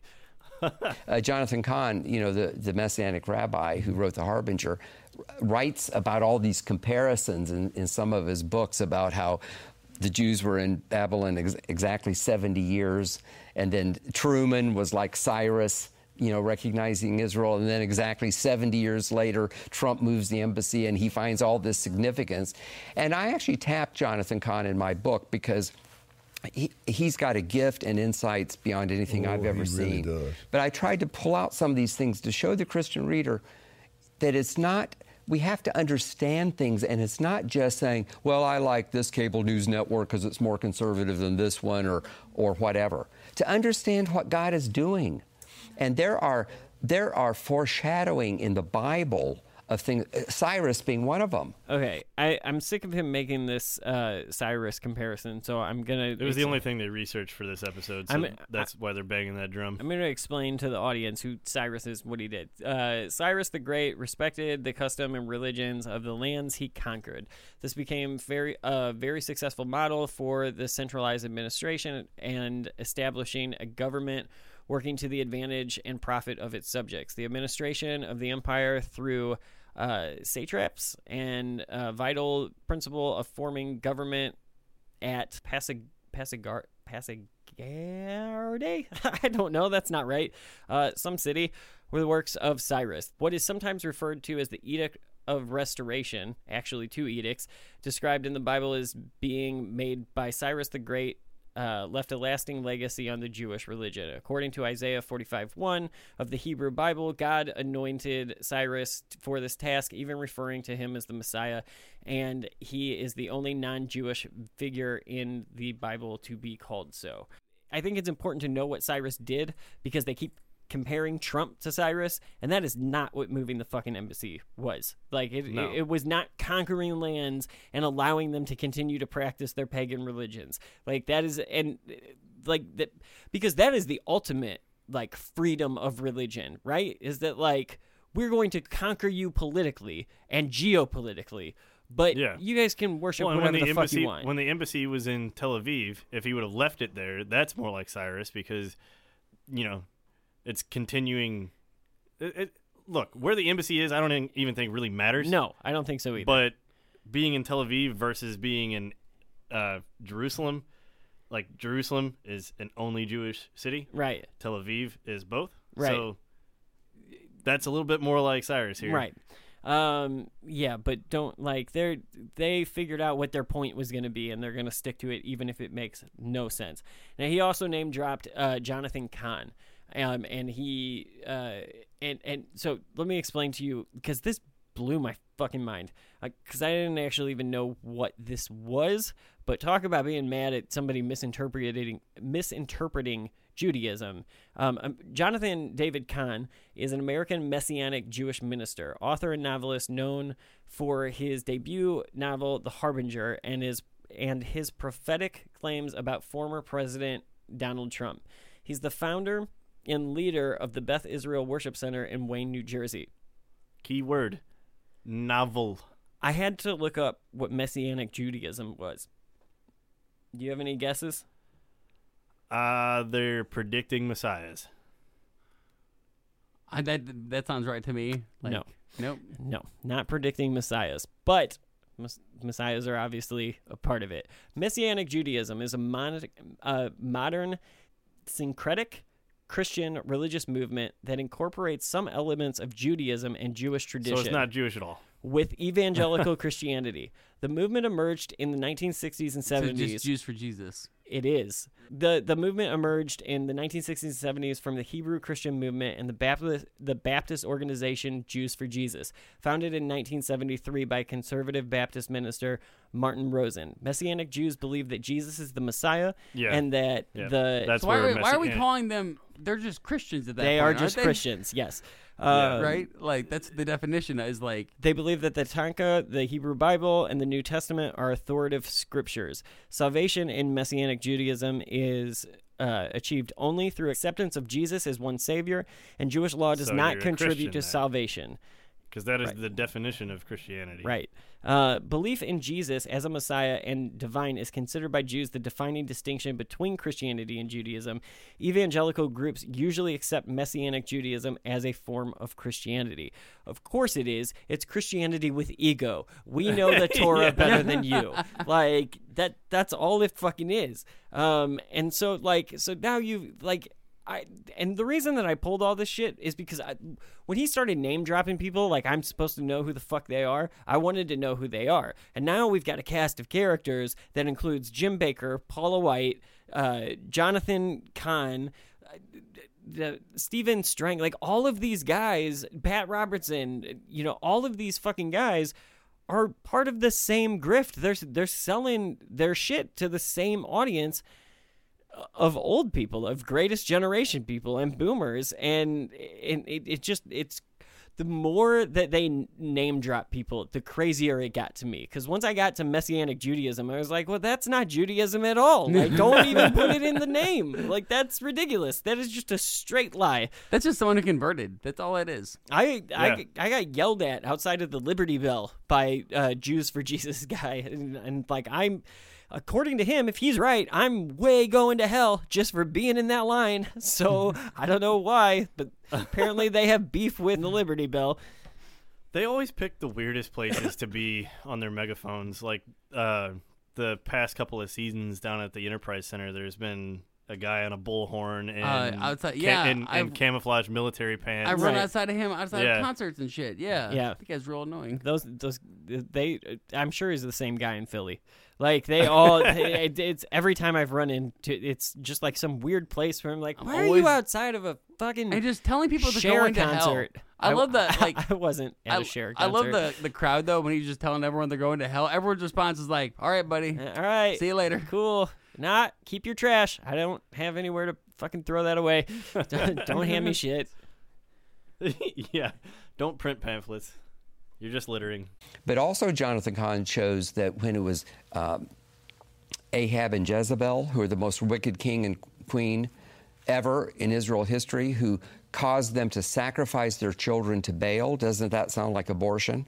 No. No, it doesn't. Killing a 13 year old is not abortion. late, real late term abortion. A very powerful husband wife. Never in Israel history had a queen been that strong. Never in American history had any first lady been as strong as Hillary Clinton. I mean, these parallels are uncanny. And then, then um, there is an uncouth person that nobody had ever heard of who came in called Jehu. And Jehu is the one who got Israel back to serving the one true God. And so Jonathan Cahn sees that there is a similarity to Jehu as well. But isn't that good to see that we can see a foreshadowing in, in the Bible? But, but you know, we do that in other ways. Didn't people say that Martin Luther King was like Moses leading his children to freedom? And um, and and other things like that, or maybe somebody would follow God and they would say, well, he's like Abraham, or God raised somebody up like Joseph or like an Esther. We use it, but never before with the president. I've never heard any of this with any of our presidents. And I think that it's important that we understand this. So, okay. First of all, because I haven't heard anybody compare a president to biblical whatever people, uh, nobody's ever done it, is essentially his argument. I find that hard to believe. Also, when he said that uh, that sacrificing children was like abortion, and then no Israel had never seen a powerful woman like Esther, America had never seen a, a powerful woman like uh, Hillary Clinton, and then he goes on but to he, say he said Hillary Clinton when she was a first lady. Like, she, you didn't hear about the first lady very much at all. no. Except for why was she staying with the Bill who cheated on her? Yeah. Um, but then he goes on to say he also makes a correlation between JQ or whatever, and I was like, please say J. Edgar Hoover in the next sentence. Like, I just want to hear how stupidly you're putting this shit together. This does feel like the bonus episode where we talked about Arkansas. Like, he's just saying shit. And then he like he, he scoffed at MLK Yeah. for being the Moses to lead his people. I, I Yeah. also have a problem when people do that, especially people I have a, that I have a, a pretty good feeling these people. If you would have gone back to the 1968 and been like, "What do you think of MLK?" They would have been like, "He's an agitator. He why is he doing this?" And then now that he's dead and he's been martyred, you know, he's in Yeah. martyrdom. They'll use him as like a, a prop.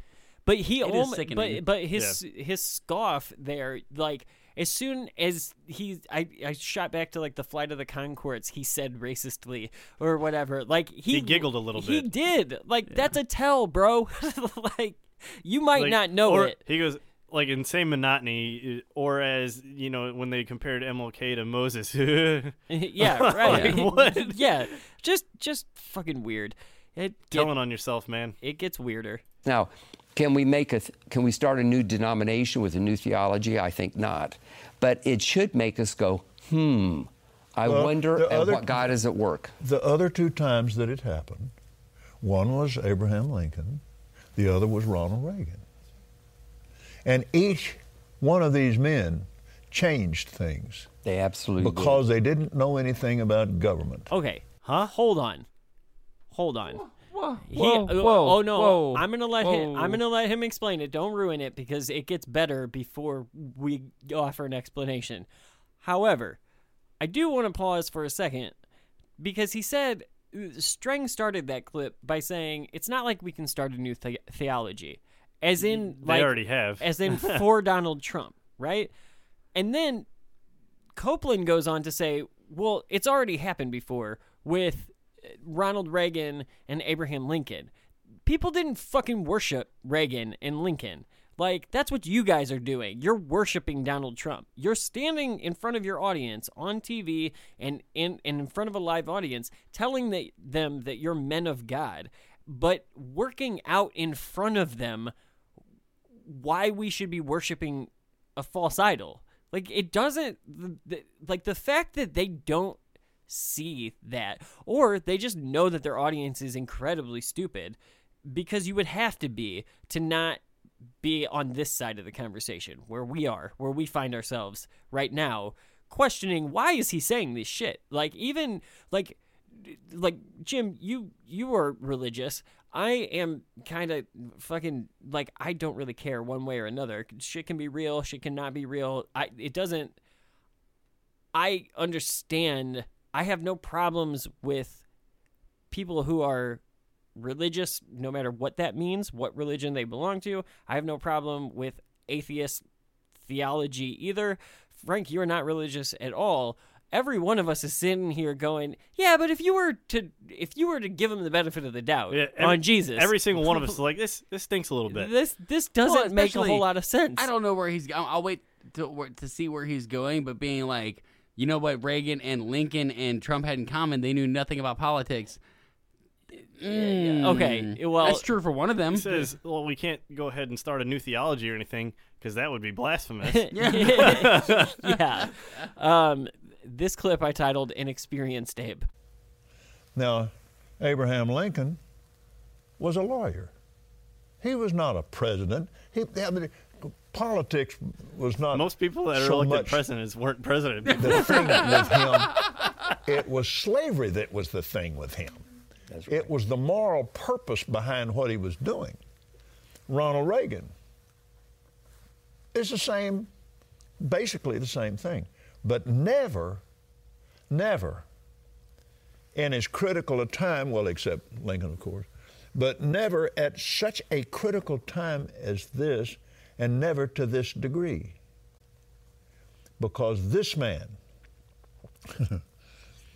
thinks he's a billionaire. Ronald Reagan thought he was president. And Gloria said to me, What? She said, Well, Ronald Reagan's an excellent actor. And all he had to do was act like a good president. And he was. well, yeah, okay, come on. The great what communicator. in God's Yes, name sir, is he, he talking played the about? part. Mm-hmm. He is making the point that neither Abraham Lincoln or Ronald Reagan, the heroes of the Republican and conservative and religious right, had any idea about politics before being becoming president, and that's why, like Trump, or and that's why they are awesome, and They so were, is Donald Trump. They were guided by did- God because they weren't Right. in it for the politics. They were in it for some noble cause. I love that when he got to, he was like, "Well, Lincoln had the slave cause," and then when he got to Reagan, he's like, "Well, basically the same thing." Because you can't say you can't say taxes because it doesn't sound noble. no, no. Also, for anybody who doesn't know the career of either of these men, from from 1834 to 1840, Abraham Lincoln occupied a seat in the Illinois state legislator legislature. He also practiced law in Illinois during the ni- the 1830s and 40s, and in that time, he became one of the state's most renowned lawyers. He first entered national politics in 1847 while serving a single term in Congress. Ronald Reagan uh, was an American politician who served as the 40th president of the United States from 1981 to 1989 and became highly influential in the voice of modern conservatism. Pri- prior to his presidency, he was a Hollywood movie actor and union leader before serving as the 33rd governor of California from 1967 to 1975. So, A little bit of politics. A Little bit of Actually, politics, The, Cope. the career we expect the president to take is that you serve on a state level and Yeah. then you work your way up to federal government. ah, he's just some billionaire as long But as he he bought his pretends he's in. president. They, they weren't presidents before, though. Yeah. Yeah. Yeah, most people that are if elected president look, are not president that is beforehand. a fair point. If you weren't born the president, you should never That be the may president be the unless you're only- appointed by God. That might be the only honest point that was made on the entire fucking episode. complete accident. By accident, because he's a moron. So this man is playing the part of a billionaire running a business. He's used to being boss. He's not used to people telling him what to do. And he's used to negotiating with people that change nations and control things. And The globalists, we call them. And that's really the struggle here. Yeah, Everything else can kind of be traced back to that, and that's a one world government, which the Bible talks about. We have to wonder what's you know- really going on. Okay, doesn't that kind of blow the whole fucking thing though? Because if he is a billionaire who's not used to, uh, or who is used to dealing to making deals with people who control With the countries, globalists? with the globalists he said by name. Doesn't that completely shoot the Trumpism part of your fucking stupid religion like out the window? That like, Like, because he would have he was to doing presidentially or presidently things before being the president. He would have Right. to be a globalist to have those fucking Those inter- connections? Those Yeah. connections. and he would be, if not, he would be using the globalists. He's not taking them down. Certainly, he's not crusading against them. No, he he's was got using relationships them. with he them was using them to make millions of dollars. Yeah, and uh, now he's the president. this is just the most asinine explain and, and like to have the, the gall of naming this episode like how Trump how God works through Trump and then not being able to explain it in any fucking logical way whatsoever just like reaching for crazy old testament Didn't even attempt to name some verses. no nothing nothing at all just There's like actually sh- shocking, shockingly a l- lot little God in here. Like he doesn't bring him up that uh, Mm, like just like God's working through Trump, but like never why or what he's trying Yeah. to accomplish. What is he trying to accomplish? Well, what's funny is that, like, too, is he hasn't. He's not providing us any reference points in the Bible, and he's saying things like that, like King Cyrus or whatever. That's the one story he but brought he up. he didn't even name drop him. Uh, Stephen Strang name dropped Cyrus later, and I filled you the fuck in on what he did. Like nobody. He's not saying anything. No, it's Uh, propaganda under the guise of being a church. Right. Yeah. So send us your money because Jesus. Now listen to how I- great Trump is. I also thought like for a guy who's trying to sell like this, he is selling those Bibles, right? Sixty-five bucks for a yeah. Bible. Yeah. You'd think you would quote from it. You'd crack that thing open and be like, "Let's He let's im- go to our handy little study he book." immediately set it to the side and went to King James because he knows the Bible is trash. like he, he's not even gonna read His. Well, his guess- Bible. How many times can you buy a Bible? Right, his Bible. I mean, how many times can you ask your followers to do that before you're like you just tapped them? Like, there's not enough shelf space. Well, if you can't get them to buy the Bible, maybe you can get them to sign up for college or be part of the ministry. Ad- like addition- there's multiple addition- grifts going Edition on here. two next summer. Right. I'm sure that that Stephen Strang will have at least four more books by then. Uh, so so that you can there will there will be reading to do in between. You know, Stephen, now my dad, my dad was a world class salesman and negotiator. And my, my dad was a very kind man. But, uh, and, and I, I learned a lot from my dad. And I'm watching Donald Trump do the same thing, and everybody's saying, he called Erdogan a good guy. You don't call a guy a bum and then go try to negotiate with him. That's stupid. You don't come out and say the guy's a murderer and then go have a negotiation meeting with him. No, you call him a nice guy. And then you get in a room with him and you put the screws to him. What would Jesus do? But that's that's negotiation. He's- he's- and politicians don't know how to do that. Right. But he's not a politician. No, he's not. He's a businessman and he's a great leader. Uh, he's This- a businessman. Um, Again, this show was October 2020. yes. He's not a politician. Yeah, right. He's been in office for four years. right. Yeah, At what point? How, how many years of experience do you need he's to say that he's a about to lose his politician status in a, Yeah. in a couple of weeks. Um, you remember that par- that uh, story in the Bible where Jesus went to a crowd of people and was like, "The devil's not really that bad." Like, I mean, behind closed doors, we have our issues, but like, I mean, cut the guy some slack. You know, I'm trying to then- make a deal here, Right. guys. Then he got in the room and he's like, "I'm gonna put the screws to you." He's like, "Look, all right, we're in the desert. I got some temptations." As for you." if just And then, like, I so- love that the idea of it- flattering someone is like, and then you get their guard down, and then they forget what they want in a negotiation. Like, yeah, if they haven't been to business school or ever been in a negotiation before, maybe. But the thing is, it He works. says his, his dad, my dad was a, a world class salesman. Oh, we, we we know where I you feel get like your stuff I from. feel like all he's saying there is like, look, he talked us into like believing why he couldn't be home two weeks at a time. So like, he was a good salesman. Yeah, no shit. He he told us that we couldn't talk about that time he touched us. Um, It's like we like when I found out he had another family, I had to keep it secret. You know, he explained it and it made sense. yeah, my brother Adonis. Um, I don't know. I like I j- that's just that's such a lame. It's a lame cover. Even even it's, uh, Strang did it earlier in the episode where he says like, "Oh, Donald Trump's a good guy, but he sometimes tweets and it makes us cringe." Like it's all just this like justification game for why what we know is bad isn't bad because we because he's working for us. And like they're gonna run this loop long enough. It's like okay, so no, nothing is the truth, right? All right, gotcha. what, I also have a I I just weirdly I have a really big mistrust of anybody who is old enough to be a, a grandfather telling stories about their daddy and using the term daddy. Yeah. don't do that. Yeah. say my father if you have to talk about him. Yeah, but it's like, weird. Well, and that's why like it makes me feel like I I should have looked it up because like as soon as I heard it there while we were listening to it together, I thought it was like I guarantee there's an abusive relationship there.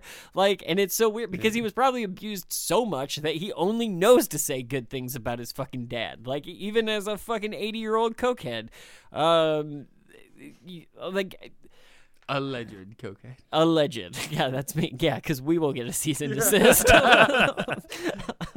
And He's about as diplomatic as a black bear. he just he doesn't diplomacy just doesn't enter into his thinking because that's not the way he was raised. And I'm, I'm not saying that that's all bad, but it but is there had to be somebody trained a lifetime. His dad coming up with nothing and teaching his son how to live in that world. And his dad told him when you go to the job, don't talk to the foreman. He'll tell you whatever he wants you to know. Go talk to the bricklayer. Go talk to the guy that's got a wheelbarrow in his hand. And he'll tell you what's actually going on and you can fix it. That's what he's doing now. you're right. It, to- Wait. That- He- it just- so he compared talking to a world leader like th- they're not the foreman. I love the How, idea. how in that analogy is the I world just- leader not the foreman? Yeah. Can you imagine you're sitting there? You're They're certainly not the brick leader. The, the lowly citizen of that country is Right. the bricklayer. Can you None imagine of this makes fucking sense. You're getting paid shit money. You're fucking uh, like moving a wheelbarrow across uh, the construction site. Donald Trump walks up to you and he's like, "What time's this gonna be done? What time's the bill? Like, how long till the building's Well, done?" And I you're don't- like, "I don't fucking know. I'm the bricklayer. Go ask the foreman." He's like, "No, no, I don't ask the foreman. I find the lowliest worker and I, don't- see what they think." I don't think that that's the way that he meant it. But then, think- it, in, It's like, in well, I, I think I got be- about ten yeah. more yards before it's quitting time. So but but that buzz I- off. I'm gonna finish this. That is definitely like even even in the way that he meant it, which is Donald Trump comes up to you and asks you, "How is this company run? How how are you being treated as the bricklayer or whatever?" Yeah. I'm telling you that if I'm that fucking bricklayer, that I, this guy isn't gonna fix my problem. He's asking me this for whatever his own personal Isn't reason and wouldn't is. like the moment Donald Trump came up to you, wouldn't you just be like, "Oh yeah, this is the guy who's like arguing with us on whether we're going to get talking about Donald Trump going up to the bricklayer, the same bricklayer he illegally ha- like hired, who was not a documented worker here, and then fucking didn't pay. yeah, Like, what are you talking about? Like, this guy doesn't talk to the he. And again, it's just this twisted way of making him more the common man, even though like he's a fucking billionaire. Yeah, Like, he's not, but I mean, he's you know, not. he but he pretends to be on TV. He pretends to be.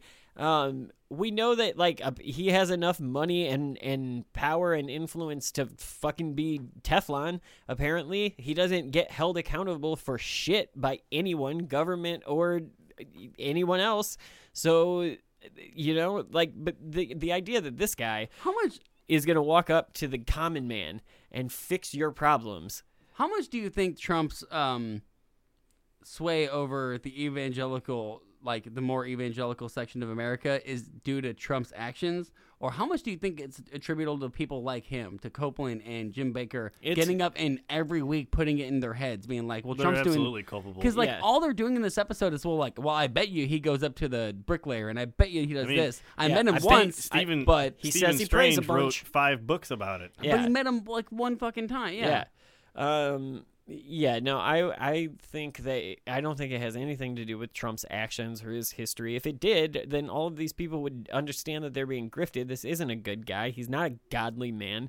He is he is the exact opposite of every fucking teaching of every religion. Well, and like, and, and Trump's been out of office. I don't know how long. How many times has he been photographed going to church? Yeah, uh, right. He, it's not as fun when he can't throw bombs at people. Yeah, You know? I don't even think there's a, during his presidency he did it that often. Like, it, I mean, besides the Bible photo op, outside. yeah, Right. But Yeah. like, it was never. It was never that part of his. hi- A big a part of his campaign, No. besides the lip service that he and, paid. and the idea that that these the, but i but again then that brings me back to your to your question of like how much is this him and how much is it copeland it's copeland it's robertson it's joel osteen it's all of these guys that perpetuate that there that there's a way to justify this guy's action and it's qanon it's memes it's shit because this is memes for old people. it right? is. It's all one. is. Yeah, it one hundred percent is. Um, it, it is. They think of this guy as an expert on God because he's got a fucking TV show and a suit and he fucking says it every week. That doesn't make you an expert. That makes you a fucking another millionaire who's just ripping people off. Um, and the shittiest thing I think that if you are a spiritual person or a religious person, one of the shittiest things that could that could have that could be done to you or that you could watch happen even if it benefits you, I guess in some way, is ripping people off of their beliefs.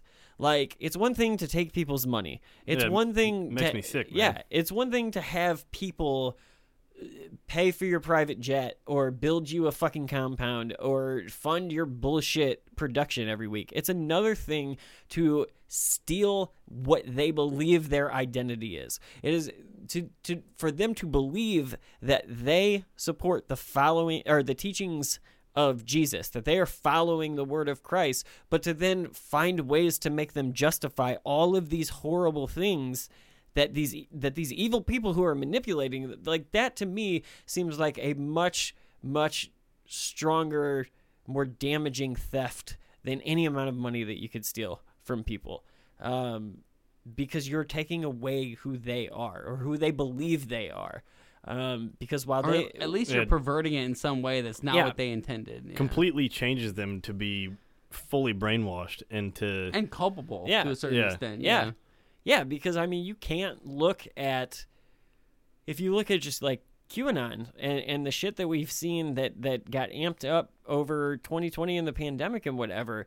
Like so many of so much of that is uh, uh, religious zealotry, and like, but those people who are in it believe a lot of that, like with every ounce of their being. That Wi- these- without QAnon, January 6th doesn't happen. Absolutely not. Yeah, and without guys like this who perpetuate, like Copeland and and his ilk inspire QAnon.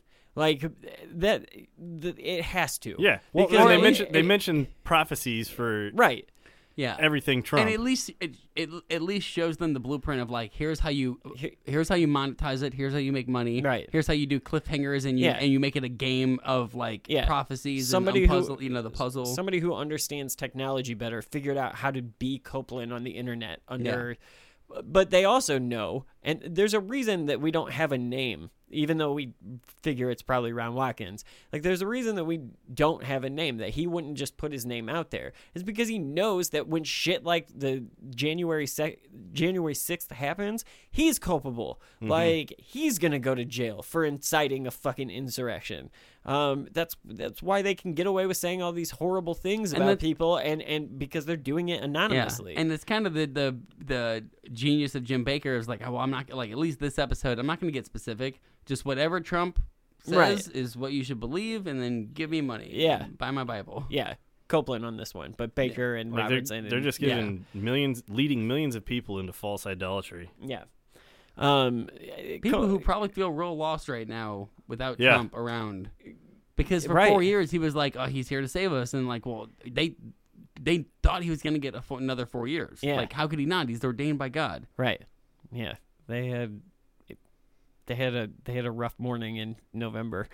Um, I don't know. This this is another weird fucking explanation of why things are or why people are the way they are. And you know, his dad was a great man, um, and his dad had a big influence on him.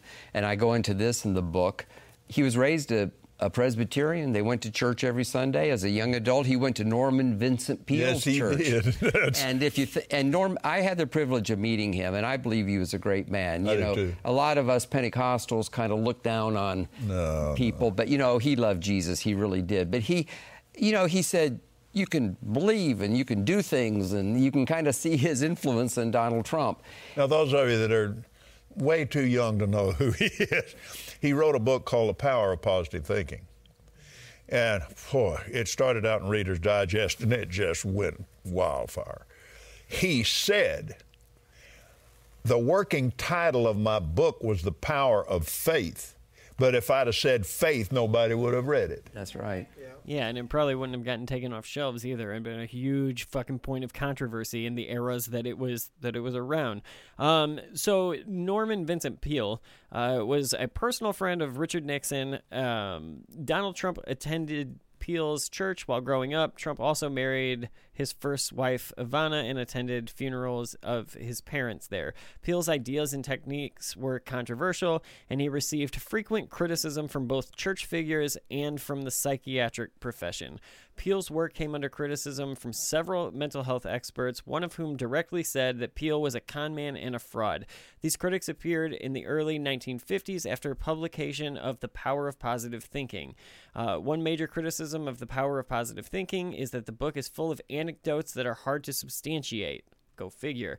All of the experts and many of the testimonials that Peale quotes as supporting his philosophy are unnamed, unknown, and unsourced. Example include a famous psychologist quote, uh, a two-page letter from a quote practicing physician, and another quote famous psychologist, a prominent citizen, uh, qu- these are all in quotes, um, prominent citizen of New York City, and dozens, if not hundreds, of m- more unverifiable quotations. Similar sci- scientific studies of questionable validity are also cited.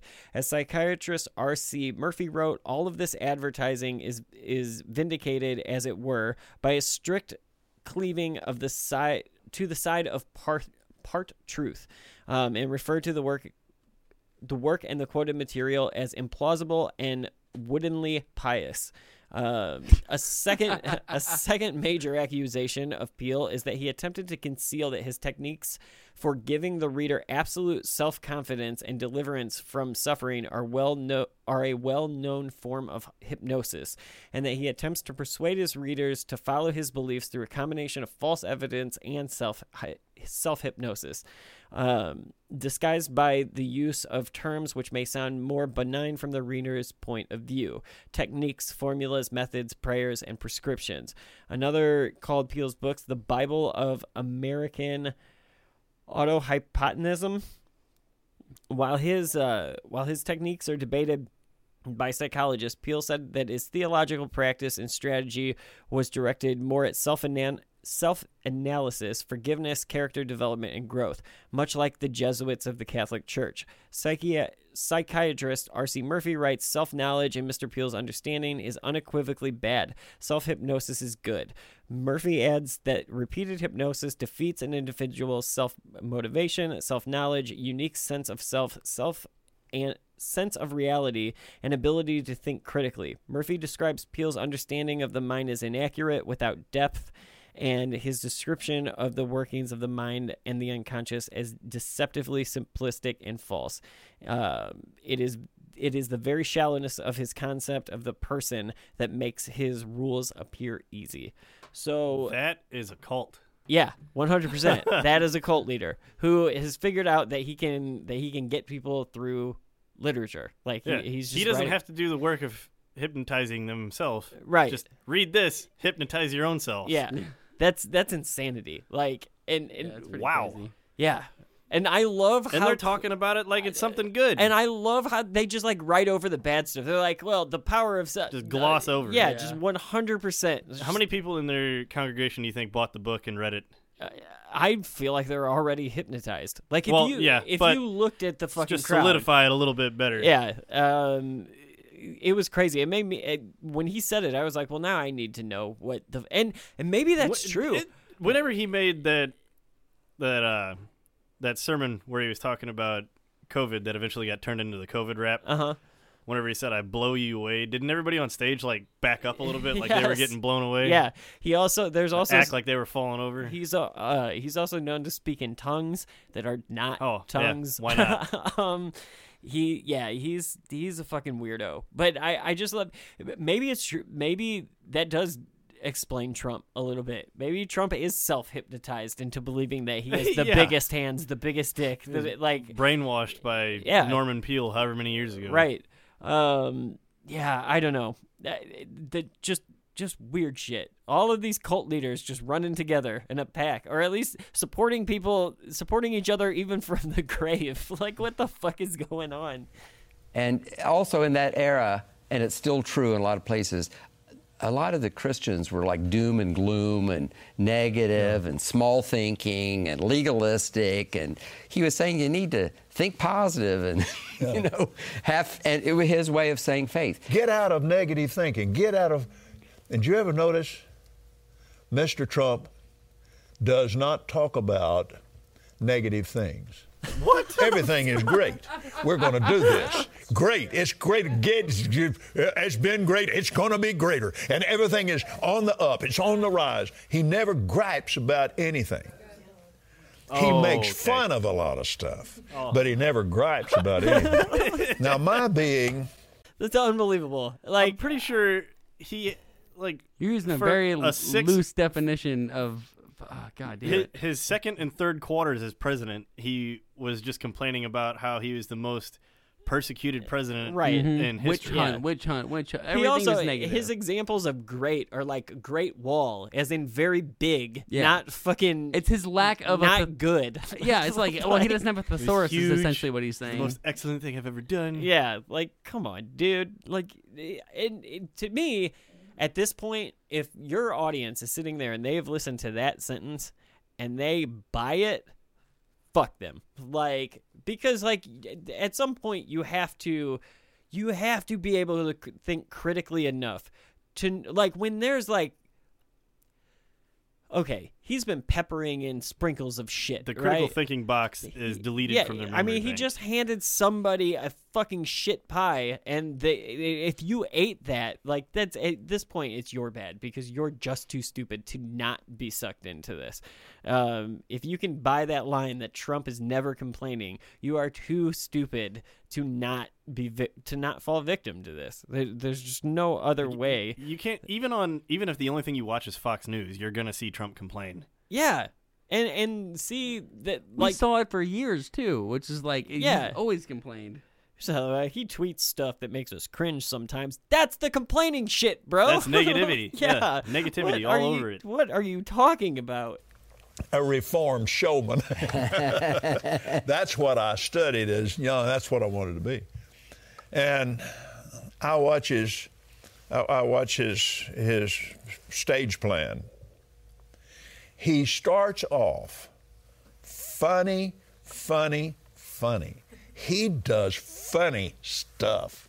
I enjoy watching his, his rallies. They're, they're just fun. Good about, yeah. entertainment. And, and, you know, and, and Democrats can't get a crowd, but he, then people just fall all over themselves just to get in them. Not to hear him, to watch him. He's a show. But then he gets down to business. He never gets down to business in a rally. And hmm. also, you guys are men of God. If you watched a single fucking five minute span of any of his rallies, how can you be sitting there giggling about Who, it? How and, can and who like, wants to who wants to follow a pastor that just espouts lies nonstop? No shit. Like you're talking about the rallies where they're chanting "Send her back." Like, what are? How is this a good guy? And so for you guys to like, la- oh, I love it. He's a showman. It's not a fucking show. Like it's if it was a show, okay, fine.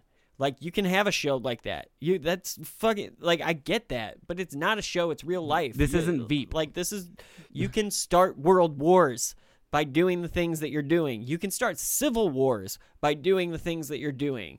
And This is just a generation of people who were taken in by reality TV, and they're like, "Oh, I liked him on The Apprentice, and I, li- I want that's what I want my presidency to be. Yeah. I want it to be more like the TV because that I watch a lot of it. yeah. They're the sole reason that TLC survived for as long as it did. Yeah, when, Yeah. when they said something about like a couple of clips ago about uh, Trump watching the 700 Club and that kind of Christian stuff really changed him.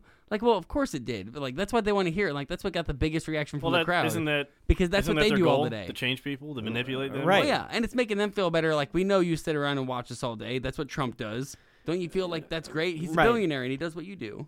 Yeah, it's it's just Huh. it's fucking weird. Um I have one more clip. This is how they finish the show. It is extremely weird. I almost cut this out of the show because I was like I can make their ending better. because well because it's just it is just weird but i figured it would be it, it, would be goofy of me to play i mean we have a like i said we've listened now to this entire episode of copeland's show um less one sentence that i cut out of it um this just goofy way to end especially for a regular guest who like should know the fucking time by now like you should have this shit down And uh, getting back to how he was raised, his mother was really the strong Christian of the family. She was raised in a very, she was Scottish, so she was raised a Presbyterian in Scotland in a very conservative strain. And her, uh, her family's from the Hebrides. You've heard of the Hebrides. Yes. Because there was a great revival in 1948 to 51 called the Hebrides Revival. And there's been stories that his mother was involved in the Hebrides Revival but she wasn't because she'd moved to America about 15 years before.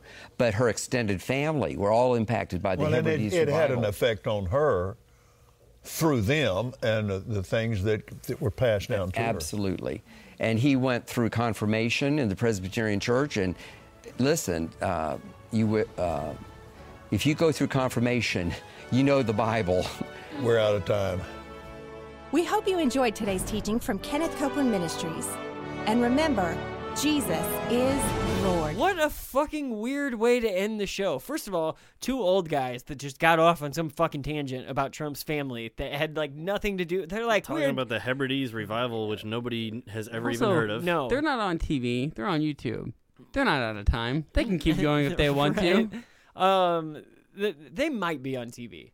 It's possible that they could be on. This TV. is also on TV, maybe public Uh, access. something They, like they gotta they gotta stop and take some pills before yeah. they get back at it. No shit. They better get some pills that make them figure out how the fuck to stay on topic. You know that you've got a fucking minute left of the show. Don't start a new Right. conversation. What, what was Like- the uh, the one? Also, what sell the, the, book, one? pimp the book. Be like, go to our website and buy the book. That the whole reason is you're selling Yeah. a book. Sign up for col- classes. What was the one uh, memory pill that was advertised a lot when we were in high school?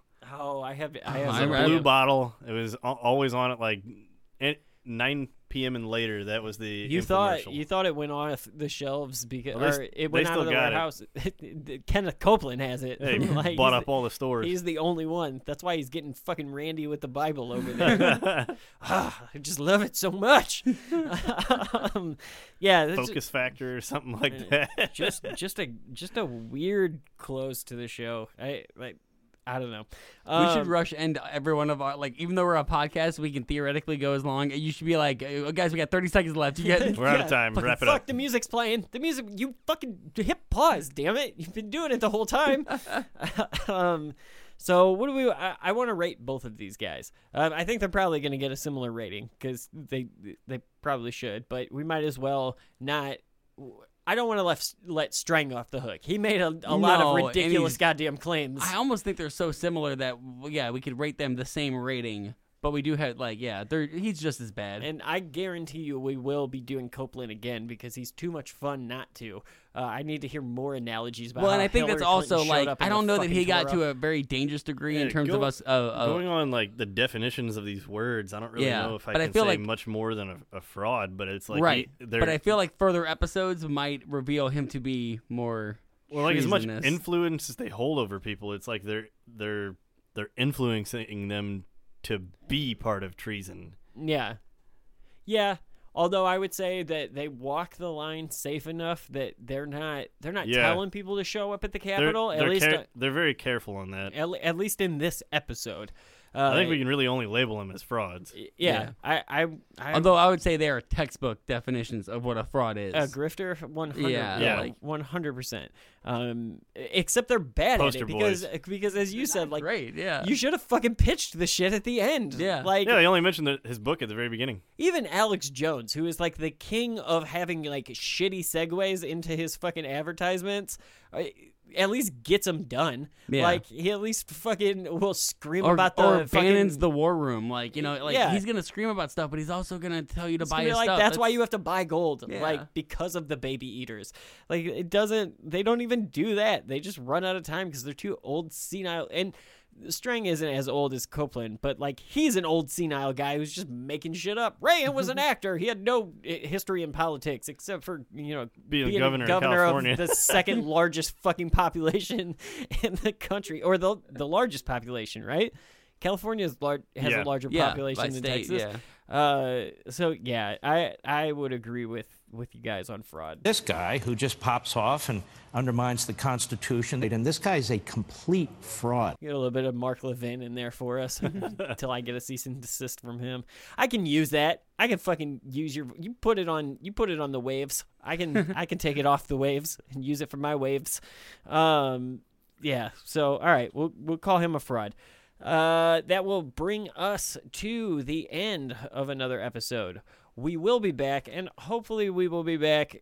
I'm I'm really hoping that I can get out of this funk that has been, uh, and what I might try doing for just at least a, a a couple weeks, maybe a month, or you know, so is putting them out bi-weekly um, we can the three of us can discuss our recording schedule or whatever but i think maybe trying to uh, operate more on a bi-weekly schedule and then if we get extra ones uh, in throwing them on in in the fridays in between um, but i think that might help ease because shit's just been fucking happening in in Yep. 2021 um so i think Life happens when you're busy making plans. yeah, I think we might we might try to go that route for at least just a little while, and then hopefully, uh, some things will work themselves out, and I will, and then we can kind of get back to the weekly, um, whatever. Sounds good. So uh, we will be back, but before we go, Jim, can you please tell the uh, listeners how to find us?